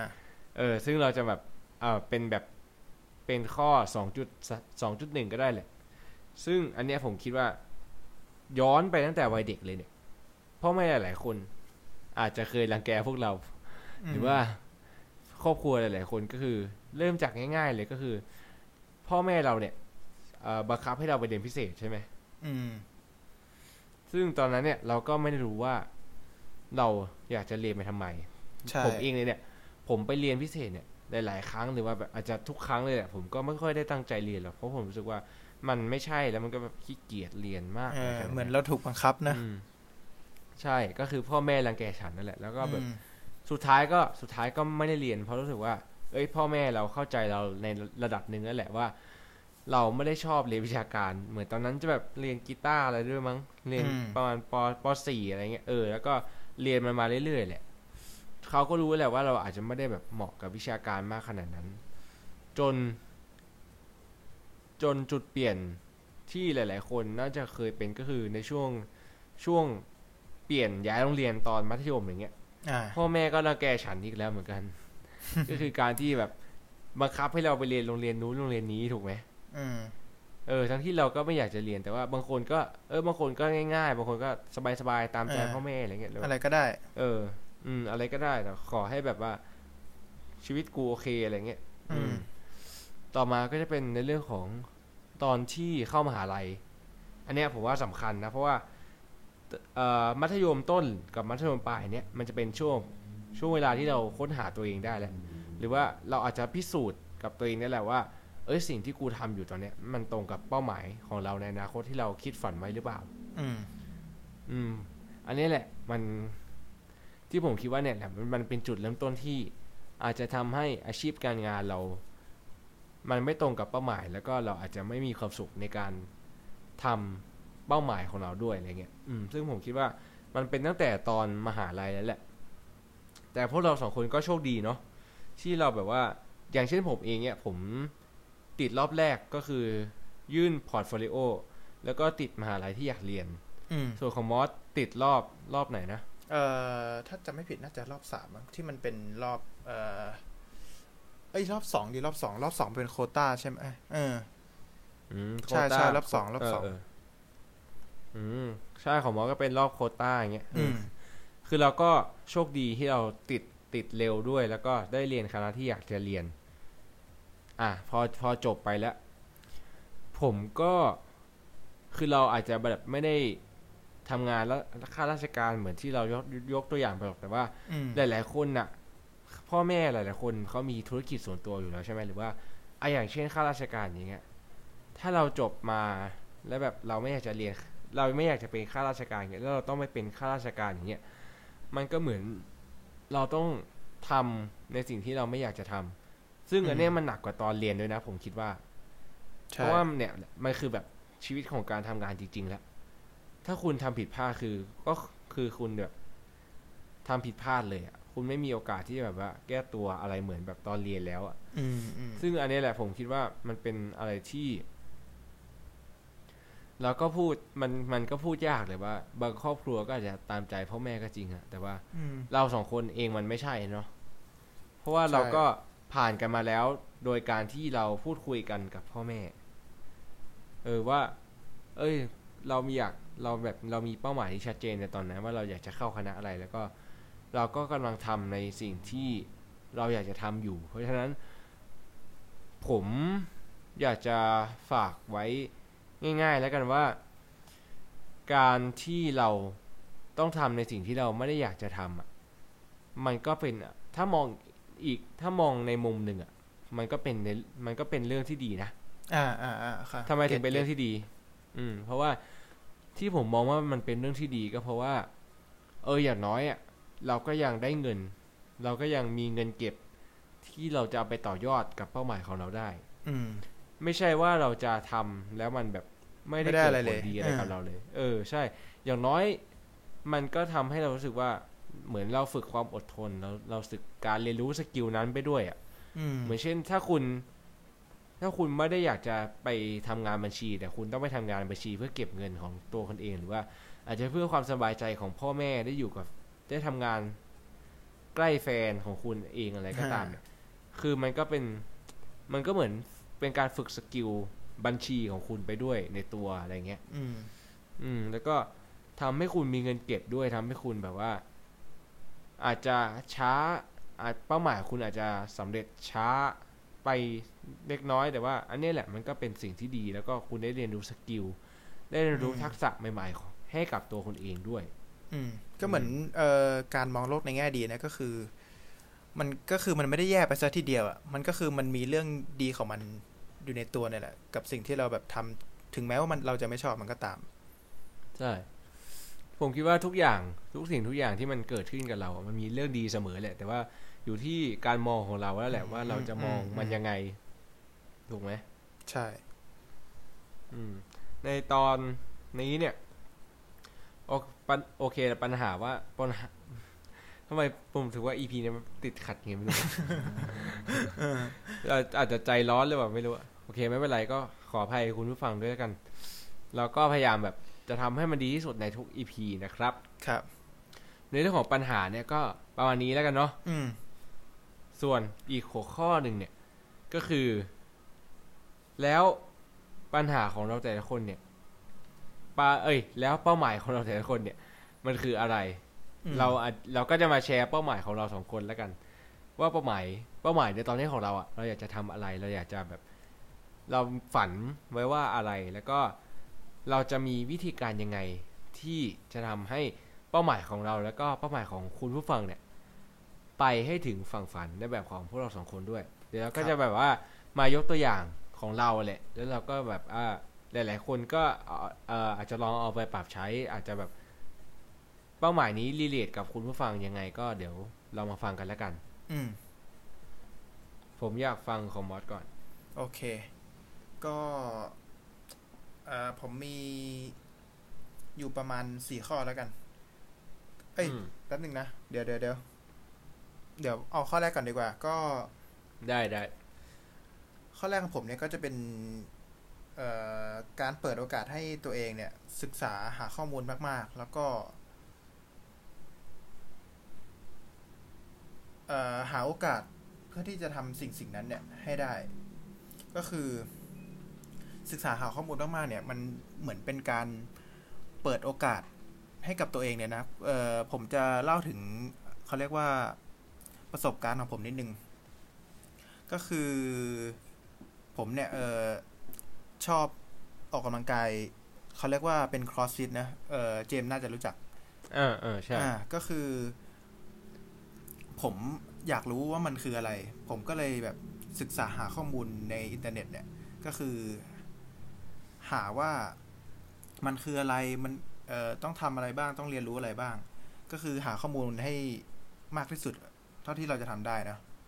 อืม เพื่อที่เราจะได้เข้าใจว่ามันคืออะไร แล้วก็ เอ่อ เมื่อเราศึกษาแล้วเนี่ย ผมก็เห็นว่าแบบ เอ้ย มันเป็นกีฬาที่แบบน่า น่าจะเข้ากับเรานะ เออ พอเราเออได้ไปมีโอกาสเล่นเนี่ยเราก็แบบรู้สึกชอบ อืม แล้วอีกอย่างหนึ่งเนี่ย ก็คือเมื่อเราหาข้อมูลมากๆเนี่ย เราควรจะหาโอกาสที่จะทำสิ่งสิ่งนั้นด้วยอืมอืม ก็มันโอกาสเนี่ยมัน เราอาจจะมองได้ว่ามันเป็นแค่การลองให้มีประสบการณ์ แต่ว่าพอเราไปถึงจุดๆนั้นจริง ๆ เนี่ย คือมันอาจจะมีอะไรเพิ่มเติมมาจาก สิ่งที่เราได้ไปแค่ประสบการณ์ตรงนั้นนะก็คืออาจจะเราอาจจะไปรู้จักคนที่นั่น แล้วเขาก็อาจจะเป็นเอ่อกูรูหรืออาจจะเป็นครูที่เปิดโอกาสให้เราได้อีกอย่างหนึ่งก็คือ มันไม่ได้มีแค่องค์ความรู้ที่เราได้จากโอกาสตรงนั้น แต่ว่าเราอาจจะได้ รู้จักคนเพิ่มมากขึ้นเอ่อได้เขาเรียกว่าได้โอกาสใหม่ ๆ มากมากมายเนี่ยได้จากตรงนั้นเยอะมากเลยนะ อืม อืม ก็คือมอสกำลังจะพูดว่า การหาความรู้เนี่ย ก็เป็นสิ่งที่สำคัญเหมือนกัน โดยเฉพาะหาความรู้ในในสิ่งที่เราสนใจหรือว่าในสิ่งที่เราอยากจะทำใช่ แล้วก็เราก็มีเป้าหมายของเรา แต่อืมว่าถ้าเราจะหาความรู้อย่างเดียวแล้วเราไม่ลงมือทำเนี่ย มันก็เหมือนการที่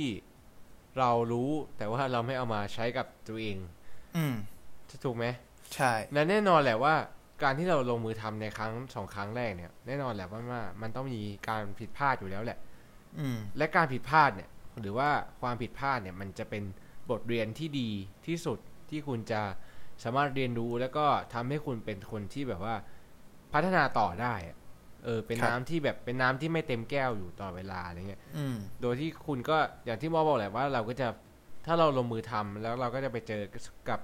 สังคมหรือว่ากลุ่มที่เราแบบว่า เป็นคน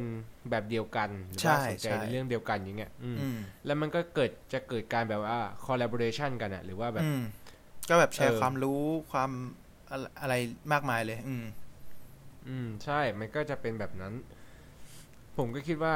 เออเนี่ยแหละมันก็เป็นจุดเริ่มต้นที่ดีเหมือนกันนะ ในเรื่องของอืมเป้าหมาย เป้าหมายของมอสก็คือแบบว่า อยากจะศึกษาหาความรู้ให้กับตัวเองมากขึ้นใช่ไหมใช่อันี้คือข้อแรกอ่าโอเค ต่อข้อสองใช่ไหมอ่าข้อสองเนี่ยก็จะอาจจะคล้ายๆ ข้อแรกนิดนึงก็คือเมื่อเราลองศึกษาหาความรู้แล้วก็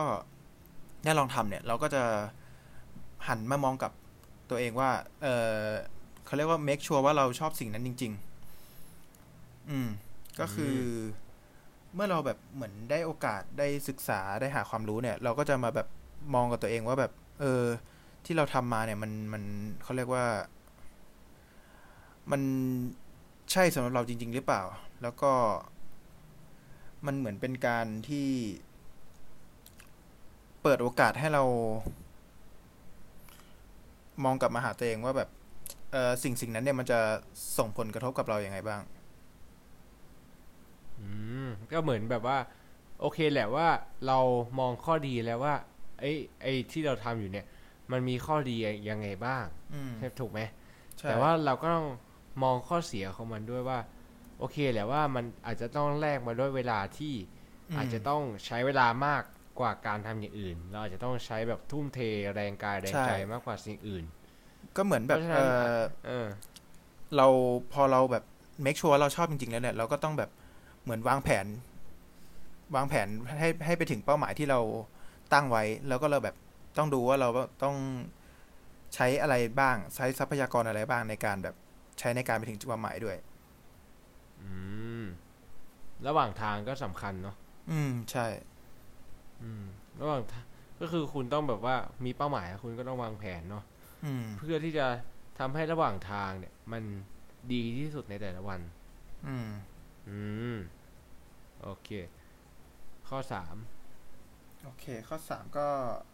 ออ มันจะดูคล้ายๆกับ EP เก่าๆนิดนึงนะ แต่ว่า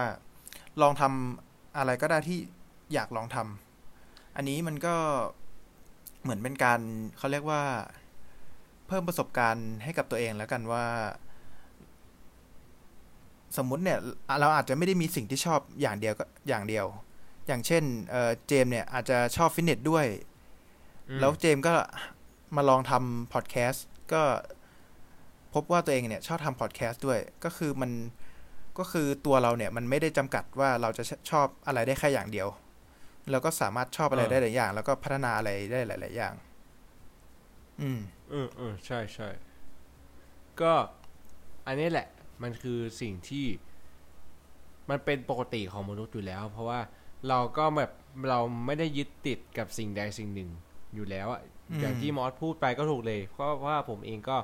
ชอบฟิตเนสด้วยชอบชอบออกกำลังกาย แล้วก็อีกส่วนหนึ่งก็คือชอบพอดแคสต์ด้วย อืม แต่ว่าพอดแคสต์เนี่ยก็อาจจะเป็นแบบในเรื่องของฟิตเนสแล้วก็ผมจะมีพอดแคสต์ที่ทำกับเพื่อนๆ อีกก็จะเป็นแบบว่าสาย entertainment มากกว่าอย่างเงี้ยซึ่ง คือมันก็แบบว่าเราก็เหมือนแบบ มันก็มีหลายอย่างที่เราชอบจนมันเกิดเป็นเราขึ้นมาอะไรเงี้ยถูกไหมเพราะฉะนั้น เออ ก็ลองทำอะไรใหม่ๆดูมันมันก็ไม่เสียหายเนาะใช่ถูกไหมถ้าคุณไม่ลองทำเลยมันก็ มันก็คุณก็ไม่มีวันรู้ว่าคุณจะคุณชชออบบหรืออะไรไม่แล้ชอวบว่าอืมเออ มันก็มันก็จะไม่มีวันรู้ว่าคุณชอบอะไรแล้ว คุณก็จะไม่สามารถเอาไปต่อยอดเป็นเป้าหมายได้ อืม อืม โอเคดีดีของผมก็มีประมาณสามข้อนะ ก็ตอนแรกจำผิดเป็นสี่ข้อ เออเออ แต่แต่ทีเนี้ยผมอยากจะให้มอสแชร์ในเรื่องของ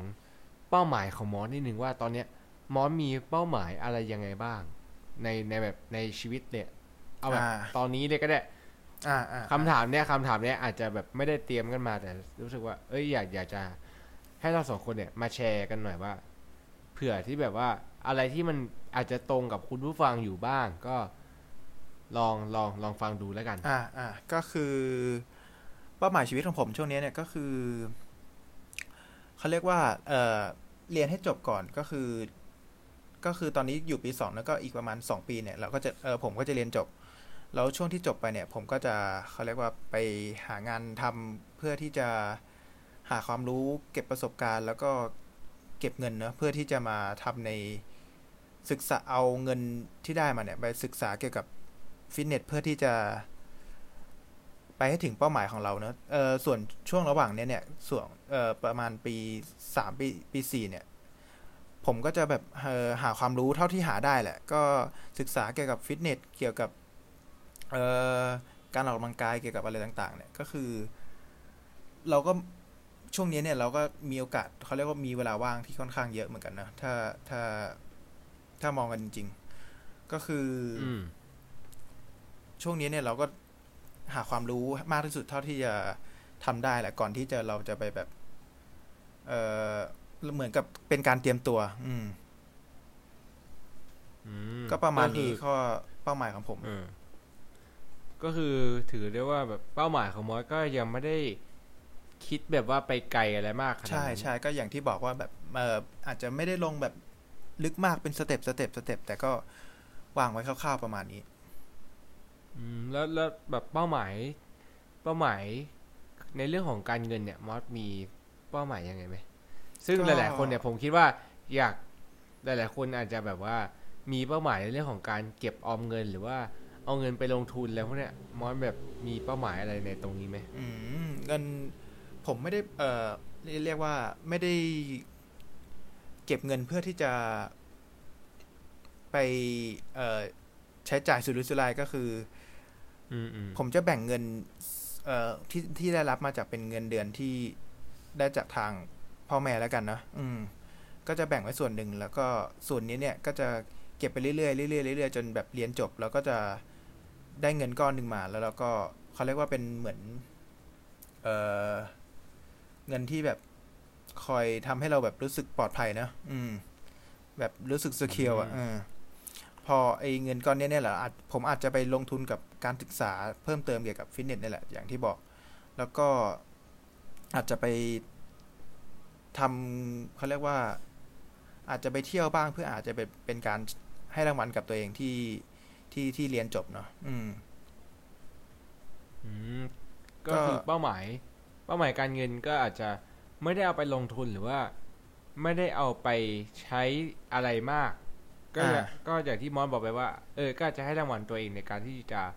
เอาไปท่องเที่ยวเพื่อแบบเติมเต็มความสุขของตัวเองที่ เออ เราอุตส่าห์เก็บเงินมาอืมมาพอสมควรแล้ว เออ ก็ใช่เอาเงินไปใช้เพื่อแบบเติมเต็มตัวเองหน่อย แล้วก็เอาไปลงทุนในเรื่องของการหาความรู้ใหม่ๆ ใช่การหใช่ควมไปเอารู้พิ่มติมลงทุนกับถูไหมความเอ่อความรู้ที่เราจะเอาไปแบบต่อยอดไปใช้ในอนาคต อืม อืม ดีดีดีอ่า ส่วนมาที่ของผมเองแล้วผม อย่างที่บอกไปเลยว่า เป้าหมายตอนจบเรียนแล้วเนี่ย ตอนจบมหาลัยเนี่ย ผมก็ยังไม่รู้ว่าจะได้ทำงานอะไรแต่ว่า อืมเราผมเองเนี่ย มีงานที่อยากจะทำอยู่แล้ว แต่ว่าก็อาจจะต้องทำอะไรที่ไม่ได้อยากทำมากขนาดนั้นไปก่อนก็ได้ ซึ่งเป้าหมายของผมงานที่อยากจะทำเลย เป้าหมายแรกก่อนคือต้องก็คือต้อง จบมหาลัยก่อน แต่ว่าอืมช่วงนี้เนี่ย เป็นสิ่งที่ผมเพิ่งเริ่มทำแล้วแหละ เริ่มทำก่อนที่จะมีโควิดแล้วแหละก็คือ รับ train ส่วนตัว อ่าอ่าอืม ที่ไม่ใช่ train ออนไลน์ด้วยเป็น train ส่วนตัวอะไรเงี้ย แล้วก็เป็นอืมเทรนไปเอ่อมา train ที่คอนโดของผมเอง ซึ่งตอนนี้อะก็เป็นมีเอ่อลูกค้าที่เป็นรุ่นน้องบ้างอะไรเงี้ย ซึ่ง เออเนี่ยแหละผมคิดว่ามันเป็นจุดเริ่มต้นที่ดีแหละที่อ่าเราสามารถถ่ายทอดความรู้กับน้องๆในคณะเราได้ที่อาจจะ คือเราก็ไม่ได้เป็นคนที่แบบว่ามีความยุรู้เยอะอะไรมากขนาดนั้นแล้ว มากขนาดนั้น เออ อืมแล้วเราก็เหมือนแบบเพิ่งผมเพิ่งเล่นมาประมาณสองปีเองอะไรเงี้ย แต่ว่าก็ยอมรับว่าผมก็อยากจะถ่ายทอดความรู้ อยากจะลองทดลองกับตัวเองก่อนว่า เอ้ยงานพวกเนี้ยเราจะไปรอดไหมเพราะว่าอืม การที่เราต้องถ่ายทอดความรู้กับให้กับคนอื่น กับเอามาใช้กับตัวเองเนี่ย มันแตกต่างกันพอสมควรเลยนะ อืมอืมถูกไหมเหมือนแบบเราเอาความรู้เราก็ต้องแบบว่าเอามาอัดแอปกับลูกค้าของเราเองอะไรเงี้ยซึ่งอันนี้แหละ ผมคิดว่ามันเป็นเป็นจุดเริ่มต้นที่ดีแล้วแหละ ในการที่จะเอาไปต่อยอดกับกับอาชีพการงานในอนาคตของผมเองอะเพราะว่าตอนนี้เราก็เรียนกันอยู่ด้วย ผมก็คิดว่าเอ่ออาจจะไม่ได้รับมาก จำนวนคนมากขนาดนั้นก็อาจจะแบบว่าดูตามสถานการณ์ไปเพราะผมก็ต้องเรียนด้วยอะไรเงี้ยแล้วเรียนและซ้อมด้วยก็ถือว่าหนักพอสมควรแล้วอืมเออ ก็จะแบบว่ามีรายได้เก็บเล็กๆน้อยๆแหละ ไม่ถึงขั้นเยอะอะไรมากขนาดนั้นหรอกแต่ว่า เออ มันก็เป็นมันเหมือนเป็นแบบว่า เป็นการฝึกงานกับตัวเองไปในตัวแล้วอืมแต่ว่าต่อไปเนี่ย ผม ผมก็ไม่แน่ใจแต่ว่าผมอาจจะต้อง คือส่วนตัวแล้วผมไม่ชอบ ไม่ชอบไปอยู่ในองค์กรที่เป็นการให้บริการกับฟิตเนสอะขอว่าขอขอไม่พูดชื่อแล้วกันแต่ผมอ่ารู้สึกว่าอ่าอ่าเออ อย่างที่เรารู้กันแหละว่ามันมีในเรื่องของการแข่งขัน อยู่ด้วย อืมในการเรียกลูกค้าการดึงลูกค้าการอะไรพวกนี้แหละเออ ผมคิดว่า อันนั้นน่ะมันอาจจะกดดันมากเกินไป แล้วผมก็รู้สึกว่า มันอาจจะไม่ใช่ทางของผมเองก็ได้ อืมซึ่งก็อาจจะ คือผมชอบยิมที่ไม่ได้เป็นแบบองค์กรใหญ่ ๆ มากขนาดนั้นนะ แล้วก็อยากจะทำแบบว่า มีอย่างเช่นยิมที่ผมเล่นอยู่เองเนี่ยเออผมก็คิดว่านี่แหละมันก็เป็นแบบว่ายิมที่แบบว่าเหมือนครอบครัวอืมยิมเป็นที่กันแบบเอว่างไม่ต้อง เออ ไม่ต้องใหญ่มากหรือว่าไม่ต้องมีแบบหลายสาขาไม่ได้เป็นแฟรนไชส์เออผมคิดว่าเอออย่างเงี้ย ผมยินดีที่จะทำงานแบบนี้มากกว่า ก็ก็ไม่แน่ว่าจะได้ทำงานที่เป็นฟิตเนสที่มันแบบ เป็นอะไรแบบเนี้ยแบบเป็นโลคอลแบบเนี้ยเออผมคิดว่า เอ้ยโอเคนะ แล้วก็จบไปก็อาจจะยึดงานเนี้ยเป็นหลักก่อนอแต่ถ้าไม่ได้ก็อาจจะแบบเทรนส่วนตัวข้างนอกอะไรเงี้ยเออซึ่งก็เดี๋ยว มันเป็นเรื่องของอนาคตแล้วกันแต่ว่าตอนนี้ผมคิดว่าคิดไว้แล้วว่า เอ้ย งานเทรนเนอร์เนี่ยก็อาจจะต้องทำไปก่อน อืม แล้วก็ต่อไปเนี่ย ผมคิดว่า อยากจะมีธุรกิจส่วนตัวแล้วอืม ไม่รู้ว่าผมเคยพูดไปใน EP ก่อนๆแล้วว่า แต่ว่า ผมอยากจะมียิมเป็นของตัวเอง อืมก็คือ อยากจะมีธุรกิจส่วนตัวเป็นของตัวเองแหละ ขออนุญาตพูดชื่อว่าเอ่อ reference หรือว่า inspire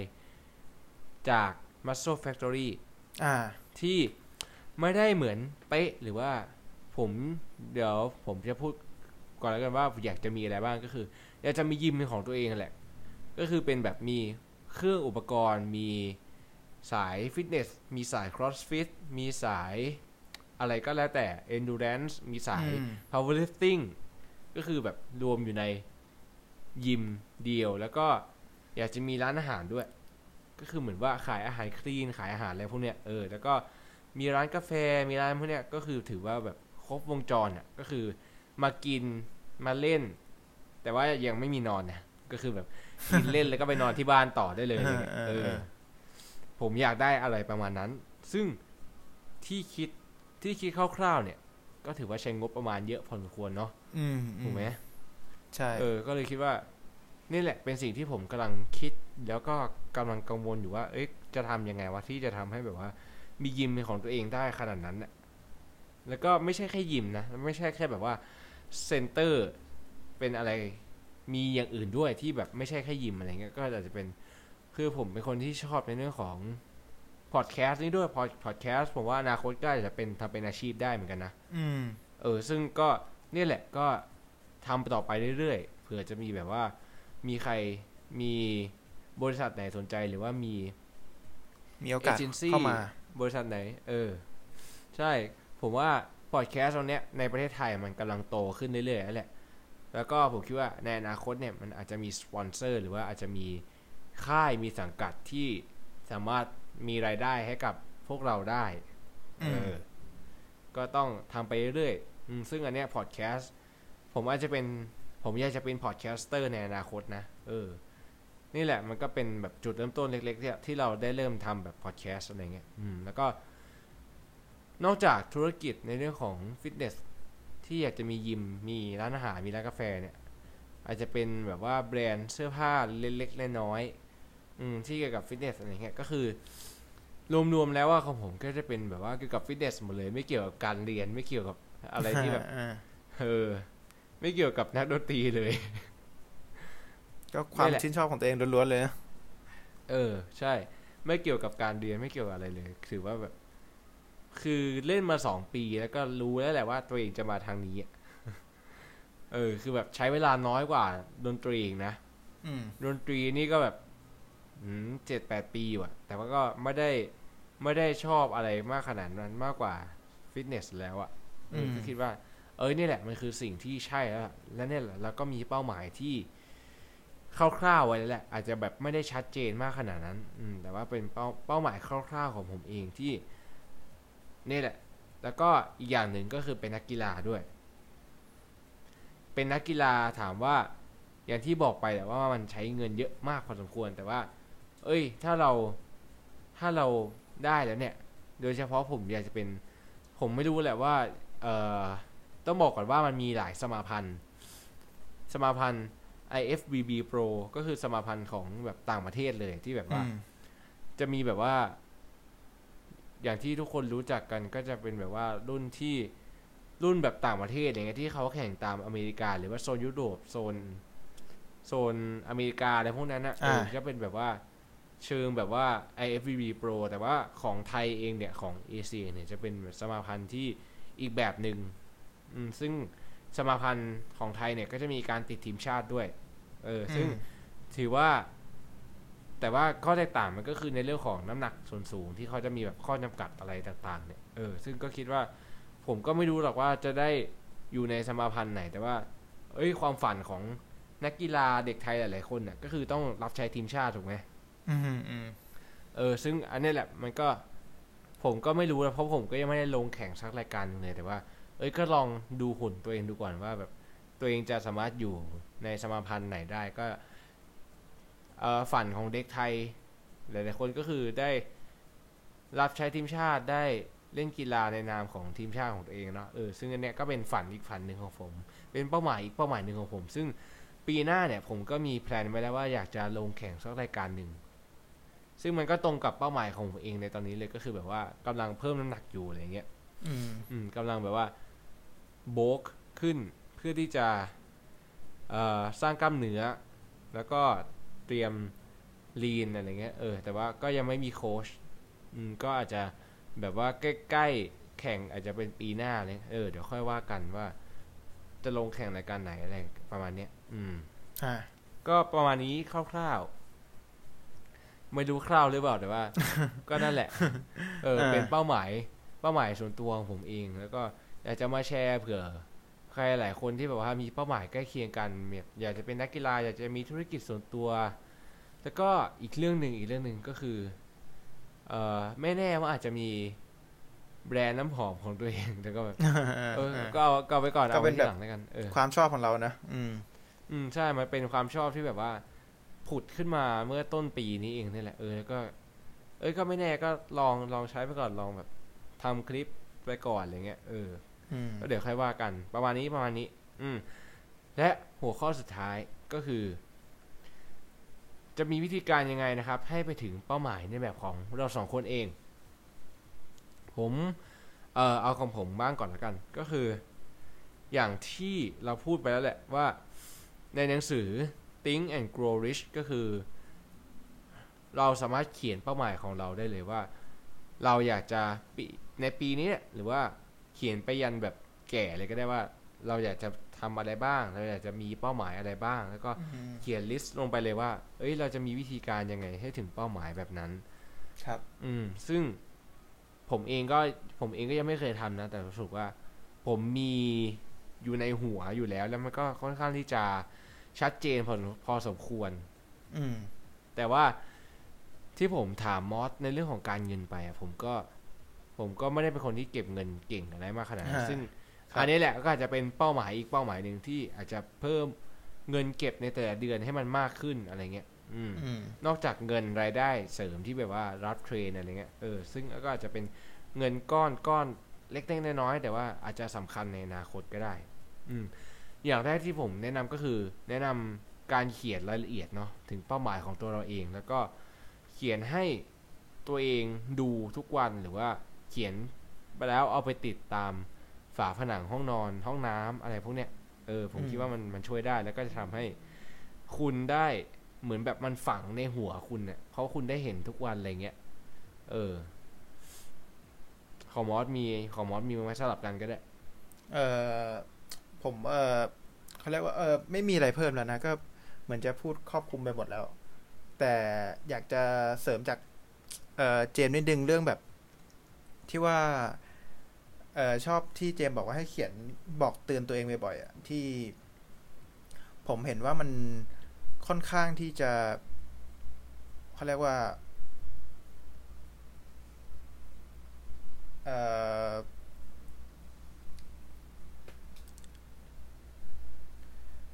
เหมือนเป็นการเตือนตัวเองให้เราแบบคิดคิดบ่อยๆพอเราคิดบ่อยๆเนี่ย เราก็จะเหมือนมีแรงบันดาลใจนะที่ เตือนกับตัวเองว่า เรามีเป้าหมายอย่างนี้นะ เราต้องทำอย่างนี้นะ ถ้าเราอืมทำอย่างนี้ใช่ใช่เราจะไปถึงเป้าหมายได้ยังไง ก็คือ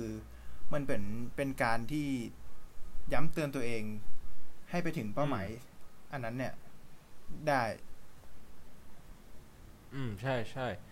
นี่แหละ ผมคิดว่ามันเป็นวิธีการที่ง่ายที่สุดแล้ว แล้วก็เป็นวิธีการที่ทำให้คุณไม่หลุดจากเป้าหมายของคุณด้วย อืมอืม ส่วนวิธีการอื่นเนี่ย ผมคิดว่า ก็คือต้องลงมือทำแหละ นอกจากหาความรู้ก็คือต้องลงมือทำแล้วก็แบบว่า ลองลองเสี่ยงดูลองลองลงมือทำดูอะเพราะว่าถ้าคุณไม่ลงมือทำมันก็ไม่มีอะไรเกิดขึ้นเลยอะถูกไหมอย่าง เพราะว่าอย่างที่เราเข้ามาเล่นฟิตเนสผมก็มองเข้ามาเล่นฟิตเนสเนี่ยตอนแรกเราก็ไม่มีความรู้มากอะไรหรอก แล้วก็ใช่เราก็เริ่มมีการ พอเราชอบมากขึ้นเรื่อยๆเนี่ยเรามันก็ทำให้เราเกิดการเรียนรู้ เกิดการอยากที่จะหาความรู้หาข้อมูลมากขึ้น อืมแล้วเราจะทำยังไงให้เราหาข้อมูลแล้ว เราสามารถสรุปข้อมูลเหล่านั้นกับตัวเองได้ นั่นก็คือการที่เราต้องลงมือทำกับตัวเอง อืม อืมมันเลยเป็นการเกิดกระบวนการเรียนรู้และเกิดกระบวนการการลงมือทำอืมแล้วก็จะเกิดผลลัพธ์กับตัวเราเอง เพราะฉะนั้นนี่แหละสามอย่างนี่แหละ มันคือสิ่ง มันคือองค์ประกอบของเป้าหมายที่จะทำให้เป้าหมายของคุณในชีวิตเนี่ยสามารถสำเร็จได้ ไม่ว่าจะเป็นในเรื่องของอาชีพการงานในเรื่องของความสัมพันธ์ในเรื่องของฟิตเนสหรือว่าในเรื่องของความรักก็ตาม อืม ก็ถือว่าผมว่าาการลงมือทำการหาความรู้แล้วก็การที่อะไรว่าผม เออสองสองสองสามอย่างนี่แหละ อออือมอาจจะจะอาจจะจำไม่ได้แต่ว่า ประมาณนี้แหละ อืม ผมคิดว่านี่แหละมันคือสิ่งที่สำคัญ ที่จะทำให้คุณประสบความสำเร็จในเป้าหมายของคุณเองนะครับ อืม อืมว่ามีอะไรจะเสริมไหมเอ่อไม่มีละอืม ก็เจมส์ก็พูดไปครอบคลุมหมดแล้วแหละอืม โอเค สุดท้ายละมาที่หัวข้อสุดท้ายที่ผม พูดไปก่อนอันนี้แล้วว่า อันเนี้ยผมเพิ่งทำการบ้านวันนี้เลย แล้วก็อืมคิดว่าต้องต้องต้องเอา บทความจากเว็บไซต์เนี่ยมาให้ได้ก็คือ ขอบคุณเว็บไซต์มีเดียมด้วยนะครับ แล้วก็ขอบคุณพี่พี่แท็บด้วยพี่แท็บจาก Mission to the Moon Podcast ซึ่งเป็นพอดแคสต์ที่ดีมากๆ แล้วก็เป็นพอดแคสต์ที่พูดคุยในเรื่องของธุรกิจในเรื่องของการพัฒนาตัวเองด้วยในเรื่องของอ่า mindset ด้วย เอออมเป็นพี่เขาเป็นคนที่ เก่งมากๆ แล้วก็แบบมีธุรกิจของตัวเองด้วย แล้วก็ทำรายการ YouTube มีพอดแคสต์ด้วยอะไรเงี้ยเออซึ่งพอดแคสต์หลายตอนของเขาเนี่ยก็เอาบทความมาจากหลายที่มากๆที่ที่ที่ผมได้ยินบ่อยมาก ๆ เลยก็คือจากมีเดียมซึ่งเว็บไซต์มีเดียมเนี่ยเป็นของต่างประเทศนะครับ ไม่ใช่ของไทยเนาะแต่ว่าอืมเอ่อสามารถเข้าไปอ่านได้เลยก็คือสมัครล็อกอินเข้าไปไซ ไซอัพเนาะแล้วก็ไซอินเข้าไปสมัครอืมแล้วก็สามารถเอ่ออ่านบทความในนั้นได้เลย แล้วก็จะมีบทความประจำวันด้วยที่สมัครถ้าคุณสมัครทำเมลอย่างเงี้ยเขาจะมีเมลแจ้งเตือนให้ว่าแบบ วันนี้มีบทความอะไรบ้างยังไงบ้างเนี่ยให้คุณอืมสามารถไป ไปอ่านได้เลย ซึ่งก็ต้องบอกกันว่า ผมเองก็ไม่ใช่คนที่เก่งภาษาอังกฤษอะไรมากขนาดนั้น ครับ แต่ว่า เอ้ย มันก็อ่านแล้วก็เข้าใจง่ายนะ แล้วก็บางคำศัพท์ที่เราไม่รู้เงี้ย แล้วก็เปิด dictionary เอา เปิด Google Translate เอาอะไรเงี้ย เออ ซึ่งมันก็ค่อนข้างจะโอเค แล้วก็วันนี้เนี่ยผมเตรียมบทความมา บทความหนึ่งแต่ว่ามันเป็นบทความที่ค่อนข้างที่จะเนื้อหาค่อนข้างที่จะเยอะ แล้วผมก็เลยแบบว่า อ่า มันคือ six quotes by Buddha that will change how you see the world and yourself อืมก็คือ six quotes เนี่ยมันจะ quote six six quote ก็คือเขาจะมีหก quote มาให้พวกเราแล้วก็มีบทความอะไรเงี้ยแต่ว่าผมยกมาประมาณสองข้อ ครับ อืม เรามาดูข้อแรกกันเลยกันดีกว่า ก็คือจะเป็นหัวข้อที่เป็นโค้ดที่เกี่ยวกับ เอ่อ บุตด้านี่ผมไม่แน่ใจว่ามันคือศาสนาพุทธเลยหรือเปล่าหรือว่า เอ่ออะไรอะไรสักอย่างเนี่ยแต่ว่าน่าจะเป็นศาสนาพุทธไหมอืมเป็นผมว่าน่าจะเป็นศาสนาพุทธนะไม่น่าแบบเอ่อแปลว่าพระพุทธเจ้านะอืมไม่น่าจะใช่พระพุทธเจ้าแต่ว่า อาจจะเป็นคำสอนเป็นแบบเป็นโค้ดที่สามารถเปลี่ยนแปลงชีวิตคุณ เปลี่ยนแปลงโลกได้เลยอืมเปลี่ยนแปลงเขาเรียกว่า แนวคิดของคุณไปเลย อืม ใช่ใช่ใช่อะ อันแรกก็คือ you yourself as much as anybody in the entire universe deserve your love and affection ก็คืออผมอันเนี้ยผมจะสรุปมาให้คร่าวๆแล้วแหละ แล้วก็เขาจะมีวิธีการทำด้วยวิธีการปฏิบัติด้วย ก็คือสั้นๆก็คือว่าคุณนี่แหละ คือคนเดียวที่ควรค่าแก่การที่จะได้รับความรักจากตัวคุณเองอืม เพราะอืมอืมคุณคือคนที่สำคัญที่สุดในชีวิตของตัวคุณเองอืมจะสังเกตได้ว่าไม่ว่าจะเป็นเพื่อนสมัยมัธยม สมัยประถม หรือเพื่อนร่วมงานของคุณเองก็ตามเนี่ย จะมาแล้วก็จากไปจากคุณเสมอเลยอืมแต่คุณคือคนเดียวที่จะอยู่กับตัวคุณเอง และมันก็สมเหตุสมผลมากๆ คือมัน make sense มากๆ การเห็นคุณค่าในตัวเองเนี่ย มันเป็นรากฐานที่จะสามารถต่อยอดไป ยังเรื่องอื่นๆได้ เราทุกคนครับเกิดมาเพื่อให้ เราทุกคนเกิดมาเพื่อให้เรารักนะครับ แล้วก็แล้วถ้าเราไม่รักตัวเองเนี่ย แล้วใครจะมารักเราถูกไหมอืม ถ้าเราถ้าการที่เราจะรักใครสักคนนั้นเนี่ยแล้วถ้าเราไม่ไม่รักตัวเองก่อนเนี่ย ผมว่ามันจะยากแหละเพราะว่าเราจะไม่เห็นคุณค่าของตัวเองด้วยเราแล้วเราก็จะ ไม่ไม่ได้ทำให้ตัวเองดูดีอะ เพราะว่าเราไม่อย่างอย่างเช่นผมผมเคยเป็นนะสาเหตุที่เราแบบปล่อยเนื้อปล่อยตัวให้อ้วน หรือว่าเราเรากินเยอะๆพวกเนี้ยสาเหตุหนึ่งคือเราไม่รักตัวเองถูกไหมแล้วเราแบบเราไม่อยากจะดูแลสุขภาพของตัวเองให้มันดีมากขึ้นอะแต่ถ้าเราไม่ทำอะไรแบบเนี้ย ให้ตัวเราเองดีขึ้นอะ แล้วใครจะมาชอบเราถูกไหมอืม อืม วิธีการปฏิบัติหรือว่าวิธีการ แก้ไขปรับปรุงก็คือ ใช้เวลาอยู่กับตัวเองให้มันมากขึ้นนะครับทำสิ่งที่สามารถที่จะเติมเต็มชีวิตของเราได้หรือว่าเติมเต็มจิตวิญญาณของตัวเราเองได้ อืมไม่ต้องสนใจนะครับ คนที่ทำให้คุณรู้สึกไม่ดีหรือว่า คนที่ทำให้คุณรู้สึกแย่ อาจจะไม่ใช่คนก็ได้ หรือว่าอาจจะเป็นสื่อโซเชียลมีเดียหรือว่าเป็นอืมอะไรก็ได้ที่มันเป็นในแง่ลบอย่างเงี้ยอืมครับ ไม่ต้องไปสนใจเลย อืม ต่อมาก็คือ เอ้ยไม่ใช่ อันนี้จะเป็นส่งท้ายแล้วก็คือ เพราะฉะนั้นทำอะไรก็ได้นะครับ ที่ทำให้คุณรู้สึกดีอืมหรือเริ่มทำจากสิ่งเล็ก ๆ น้อยๆก็ได้ของการดูแลตัวเอง หรือว่าการพัฒนาตัวเอง ไม่ว่าจะเป็นการนั่งสมาธิอย่างที่มอสทำอยู่ใช่ไหมครับ การอ่านหนังสืออย่างที่พวกเราทำอยู่ แล้วก็การฟังพอดแคสต์อย่างที่พวกเราก็ทำกันอยู่ในทุกๆวันอืมนี้นะครับ ถ้าเราเริ่มจาก เล็กๆน้อยๆแต่ว่าเราทำไปเรื่อยๆ ในทุกๆวันแล้วเนี่ย คุณอาจจะทำได้มากกว่า 10 นาที หรือว่าทำได้มากกว่า 5 นาทีก็ได้นะ ขอแค่แบบค่อยๆ เพิ่มไปเรื่อยๆนะครับ มันก็จะเป็นสิ่งสำคัญนะครับ ในชีวิตของคุณได้เลย ครับ อืม อืม ดังอยากนั้น อ่าอ่าอ่าเจมส์อ่าเจมส์เจมส์ก่อนเลย อ่า ดังนั้นจงแสดงความรักให้กับตัวเองนะครับ โดยการที่จะพัฒนาตัวเองนะครับ จะ ดูแลรูปร่างของตัวเอง ดูแลความคิดของตัวเอง พัฒนาความคิดของตัวเองนะครับ แล้วก็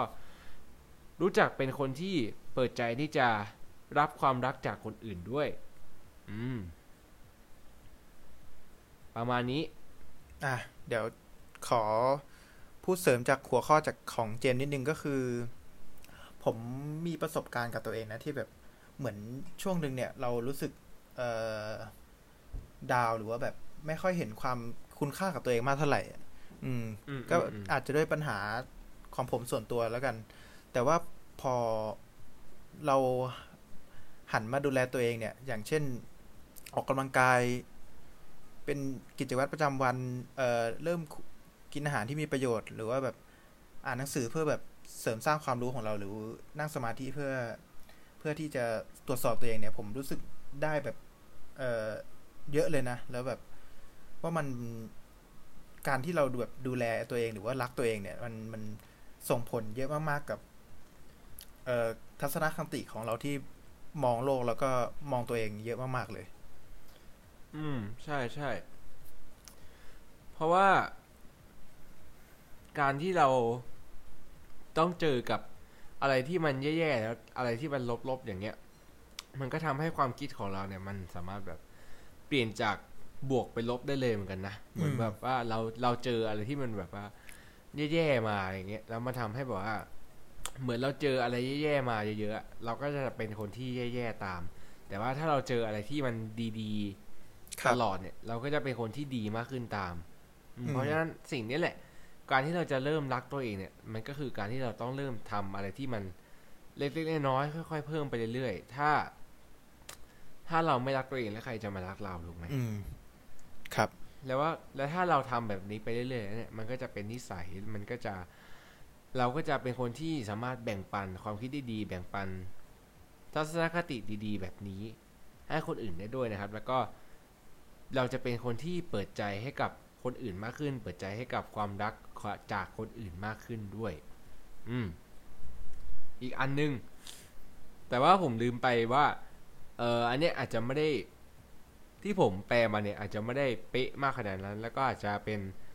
ภาษาของผมของผมเองที่ทำให้ผมพูดได้คล่องมากขึ้นด้วยอะไรเงี้ยอืมอืม แต่ว่าคุณผู้ฟังคนไหนอยากจะไปอ่านเพิ่มเติมก็ได้เดี๋ยวเราทิ้งลิงก์ไว้ให้เนาะ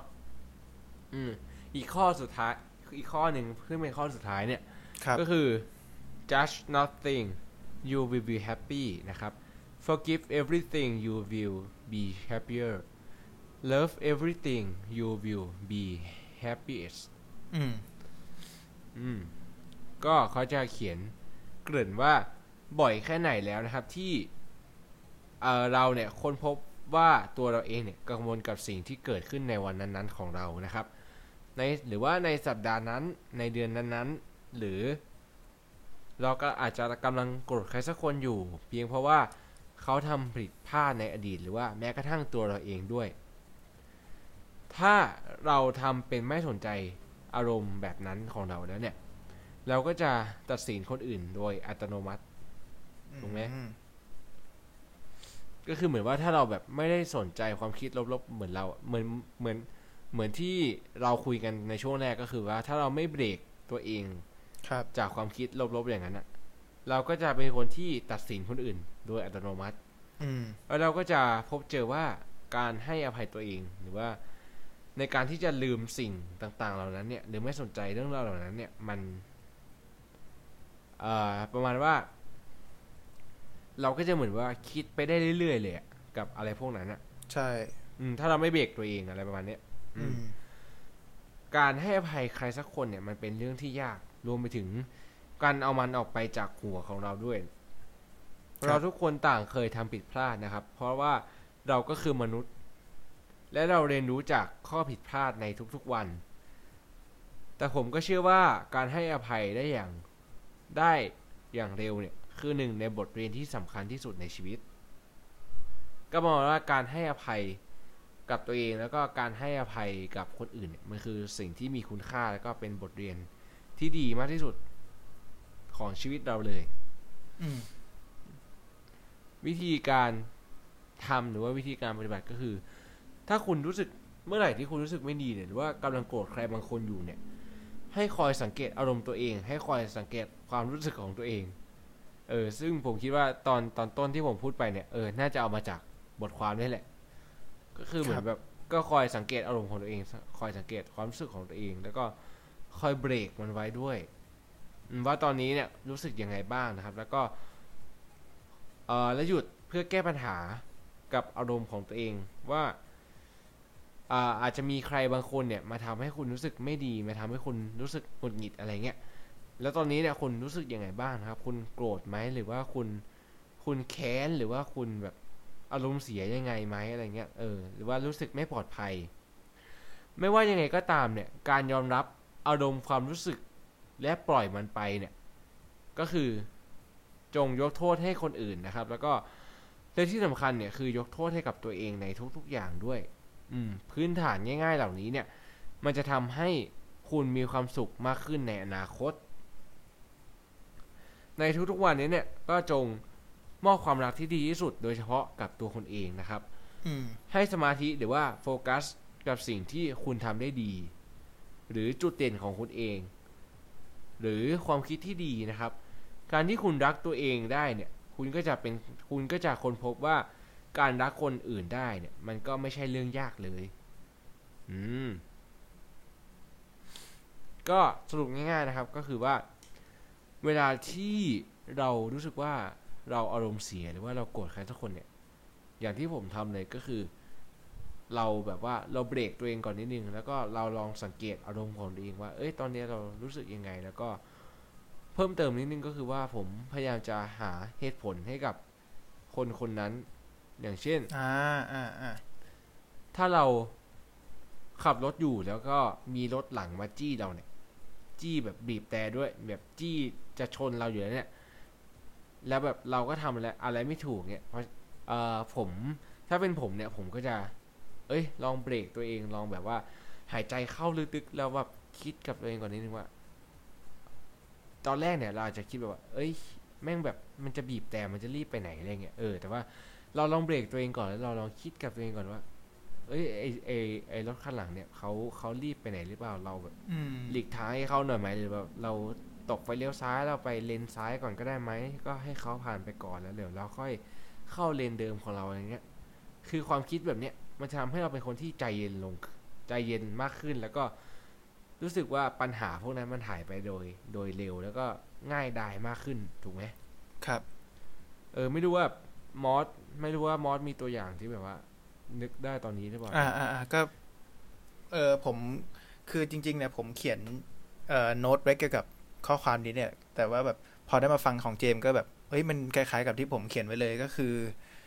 ผมเคยไปฟังจำไม่ได้นะว่าฟังจากที่ไหนแต่ว่าเขาเล่าเรื่องมาว่าแบบอืมอืมสมมติมีป้าคนหนึ่งเนี่ยเขาเอ่อ คุยโทรศัพท์บน BTS เนี่ย ที่อยู่ในขบวนเรือกับเราแบบพูดดังมากเลย เราก็จะแบบ เออเออตัดสินเขาเลยว่าเฮ้ยป้านี่มันไม่มีมารยาทเลยว่าพูดก็พูดเสียงดัง นี่เป็นที่สาธารณะแบบ BTS ใครเขาพูดเออเออกันเสียงดัง อืม แต่ว่าเราอืมลองแบบ เราลองมาเขาเรียกว่าไต่ตองความคิดของเราสักนิดหนึ่งว่าแบบ เออการที่เราไปตัดสินเขาเนี่ย เออเราไม่ได้ดูเลยว่าแบบรายละเอียดของมันเนี่ยมันคืออะไร อย่างเช่น ป้าเขาอาจจะเป็นแบบคนที่โตมาในครอบครัวที่พูดเสียงดัง เลยทำให้เขาเป็นคนพูดเสียงดังอืมอืม คือคือมัน มันต้องมีปัจจัยอะไรสักอย่างเนี่ย ที่จะเอ่อหล่อหลอมให้เขาเป็นคนอย่างนี้ แล้วก็ทำพฤติกรรมอย่างนี้ อืม ถ้าเรามองไปในเขาเรียกว่าพิจารณาจากตัวเขาแล้วเนี่ย เราก็จะแบบเขาเรียกว่าทำให้จิตใจตัวเองสงบมากขึ้นนะ เหมือนที่เจมส์บอกแล้วก็ อืม เขาเรียกว่า เราก็จะเห็นแล้วก็เมตตาเขามากขึ้น อย่างเช่น เราอาจจะเข้าใจตัวตนของเขาที่เขาเป็นอย่างนั้นแล้วแล้วก็เลยทำให้เราเมตตาเขาแล้วเราถ้าเราเห็นว่ามันเป็นพฤติกรรมที่ไม่ดีเนี่ย เราก็อาจจะพูดแนะนำเขาก็ได้ แล้วก็แบ่งปันความความเขาเรียกว่า ความเมตตาให้กับเขา อืม เพื่อที่เขาจะได้แบบ อาจจะอยู่ในสังคมได้ดีขึ้นอะไรอย่างนี้ อันนี้ก็เหมือนเป็นเป็นเป็นข้อแรก ซึ่งผมมีข้อข้อสองก็คืออาจจะเสริมแหละอย่างเอ่อยกตัวอย่างเคสของมอสเลยก็คือ โอเคแหละว่าเราเราเข้าใจแล้วว่าสาเหตุของป้าเขาคืออะไรป้าเขาอาจจะเป็นคนที่พูดเสียงดังเกิดมาในครอบครัวที่อาจจะพูดเสียงดังเป็นปกติอยู่แล้ว อืมแล้วข้ออีกข้อหนึ่งก็คือเราต้องขอบคุณเขาด้วย ขอบคุณเขาทำไม ขอบคุณเขาทำไม เพราะว่าขอบคุณเขาที่ทำให้เรา ได้ไตร่ตรองความคิดเรา ขอบคุณเขาที่ทำให้เราได้กลับมาทบทวนความรู้สึกของตัวเอง ได้กลับมาคิด มารู้เท่าทันมาเบรกความรู้สึกของตัวเองไว้ แล้วก็ พอเราคิดได้แบบนั้นเนี่ยเราก็จะขอบคุณตัวเราเองด้วยที่ทำให้เราสามารถที่จะเข้าใจเขามากขึ้นทำให้เราที่จะเป็นคนที่ใจเย็นมากขึ้น อืมก็คือสั้นๆก็คืออยากให้ ขอบคุณใครก็แล้วแต่หรือว่าขอบแม้กระทั่งขอบคุณตัวเอง ในครัทุบกๆวัน อืมนี่แหละผมคิดว่ามันเป็นการส่งมอบความรักที่ดีที่สุดให้กับตัวเองและแล้วก็ส่งมอบความรักที่ดีที่สุดให้กับคนอื่นด้วย ผมคิดว่าการขอบคุณ อาจจะคุณอาจจะไม่ได้แบบว่า เออพูดออกไปกับใครหลาย ๆ คน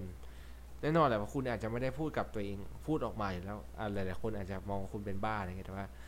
พูดพูดในใจของคุณเองก็ได้ว่า เอ้ยวันเนี้ยกูขอบคุณมากๆเลยนะที่ตัวกูเองสามารถผ่านวันที่แย่ๆแล้วก็ผ่านวันที่ร้ายๆมาได้อืมอืมอืมอืมผมคิดว่านี่แหละ มันเป็นสิ่งเล็กๆน้อยๆแต่ว่ามันสามารถทำให้วันวันหนึ่งเนี่ย สามารถผ่านไปได้ด้วยดี แล้วก็คิดว่ามันสามารถพลิกเหรียญหรือว่าพลิกการมองโลกของคุณไปได้เลยอืมอ่าซึ่ง ผมคิดว่าการขอบคุณแบบเนี้ยผมเอามาใช้ในทุกๆวันแล้วผมรู้สึกว่าเฮ้ยมันมันมันดีนะมันแบบ มันทำให้ทำมันทำให้เรารู้สึกเป็นคนที่ใจเย็นลงมากขึ้น แล้วก็เป็นคนที่ทำอะไรก็ทำอะไรก็ดีอะทำอะไรก็แบบไม่ได้เอ่ออารมณ์เสียหรือว่าเป็นคนเกลียวกราดเหมือนเมื่อก่อนแล้วอะไรประมาณเนี้ยครับ อืมเพราะเราโตขึ้นด้วยแหละแล้วก็รู้สึกว่า เออนี่แหละมันก็เหมือนแบบเป็นขั้นเป็นขั้นไปที่เราจะทำให้ เราก็อาจจะเป็นไปเป็นผู้ใหญ่ที่ดีในอนาคตอืมอืมก็ประมาณนี้เนาะผมคิดว่าเราบทเรียนแล้วก็ปัญหาการแก้ปัญหาในเรื่องของเป้าหมาย แล้วก็โค้ดออ f ด e วีคผมว่าวันนี้ถือว่าเป็น EP ที่ค่อนข้างที่จะดีครัแล้บวก็ ขอบคุณด้วยขอบคุณคุณผู้ฟังขอบคุณมอสขอบคุณตัวผมเองด้วยที่เราได้เอ่อได้ทำพอดแคสต์ดีๆแบบนี้นะครับ แล้วก็ขอบคุณคุณผู้ฟังมากๆที่ เราไม่รู้หรอกว่าจะฟังเยอะจะฟังน้อยแต่ว่า นี่แหละเราทำออกมาเต็มที่แล้วแหละ แล้วก็อยากจะส่งมอบส่งต่ออะไรดีๆ ให้กับคุณผู้ฟังเนาะครับอืมอะก็ถือจบว่าสวยมากเจมส์ตบมือเออ ตบมือตบมือเอเอออตบมือครับ นี่แหละ เออขอบคุณขอบคุณมากๆนะครับ อืมเช่นเดียวกันครับสัปดาห์หน้า อืม แล้วสัปดาห์หน้าเนี่ย จะเป็น episode เกี่ยวกับอะไรก็ต้องรอติดตามเนาะแล้วก็ช่องทางการรับฟังของพวกเราเนี่ยก็ถือว่ามีหลายช่องทางมีครบถ้วนแล้วแหละอืมสามารถรับชมได้หลายช่องทางเลย เอาที่ทุกท่านทุกทุกเอ่อคุณผู้ฟังสะดวกเลยนะครับ แล้วก็ ช่องทางการติดตามของพวกเราสองคนเนี่ยก็อยู่ในลิงก์ด้านล่างแล้วครับ แล้วก็เอ่อยากให้พวกเราพูดคุยเรื่องอะไร อยากให้เราถกปัญหาเรื่องอะไรหรือว่า อยากให้เราอยากฟังการแก้ปัญหาของพวกเราในเรื่องไหนก็ตามเนี่ย สามารถคอมเมนต์เข้ามาได้นะครับ หรือว่า DM มาหาพวกเราสองคนได้เลยนะครับพวกเราก็จะรับฟังทุกคอมเมนต์นะครับ รับฟังทุกหัวข้อเอามาปรับใช้เอามา เอามา list ไว้เผื่อ เอามาเป็นหัวข้อในสัปดาห์ต่อๆไป แล้วก็อย่าลืมว่าเจอกับเราได้ทุกวันจันทร์เนาะอืมครับสำหรับวันนี้ก็มีประมาณนี้เนาะไม่มีอะไรจะเสริมแล้วใช่ไหมครับ โอเค ก็ประมาณนี้แล้วกันนะครับ ขอลาทุกท่านไปวันนี้นะครับ ก็ขอให้ทุกคนมีความสุขกับการใช้ชีวิตนะครับสำหรับวันนี้มีเพียงเท่านี้นะครับ สวัสดีครับ สวัสดีครับ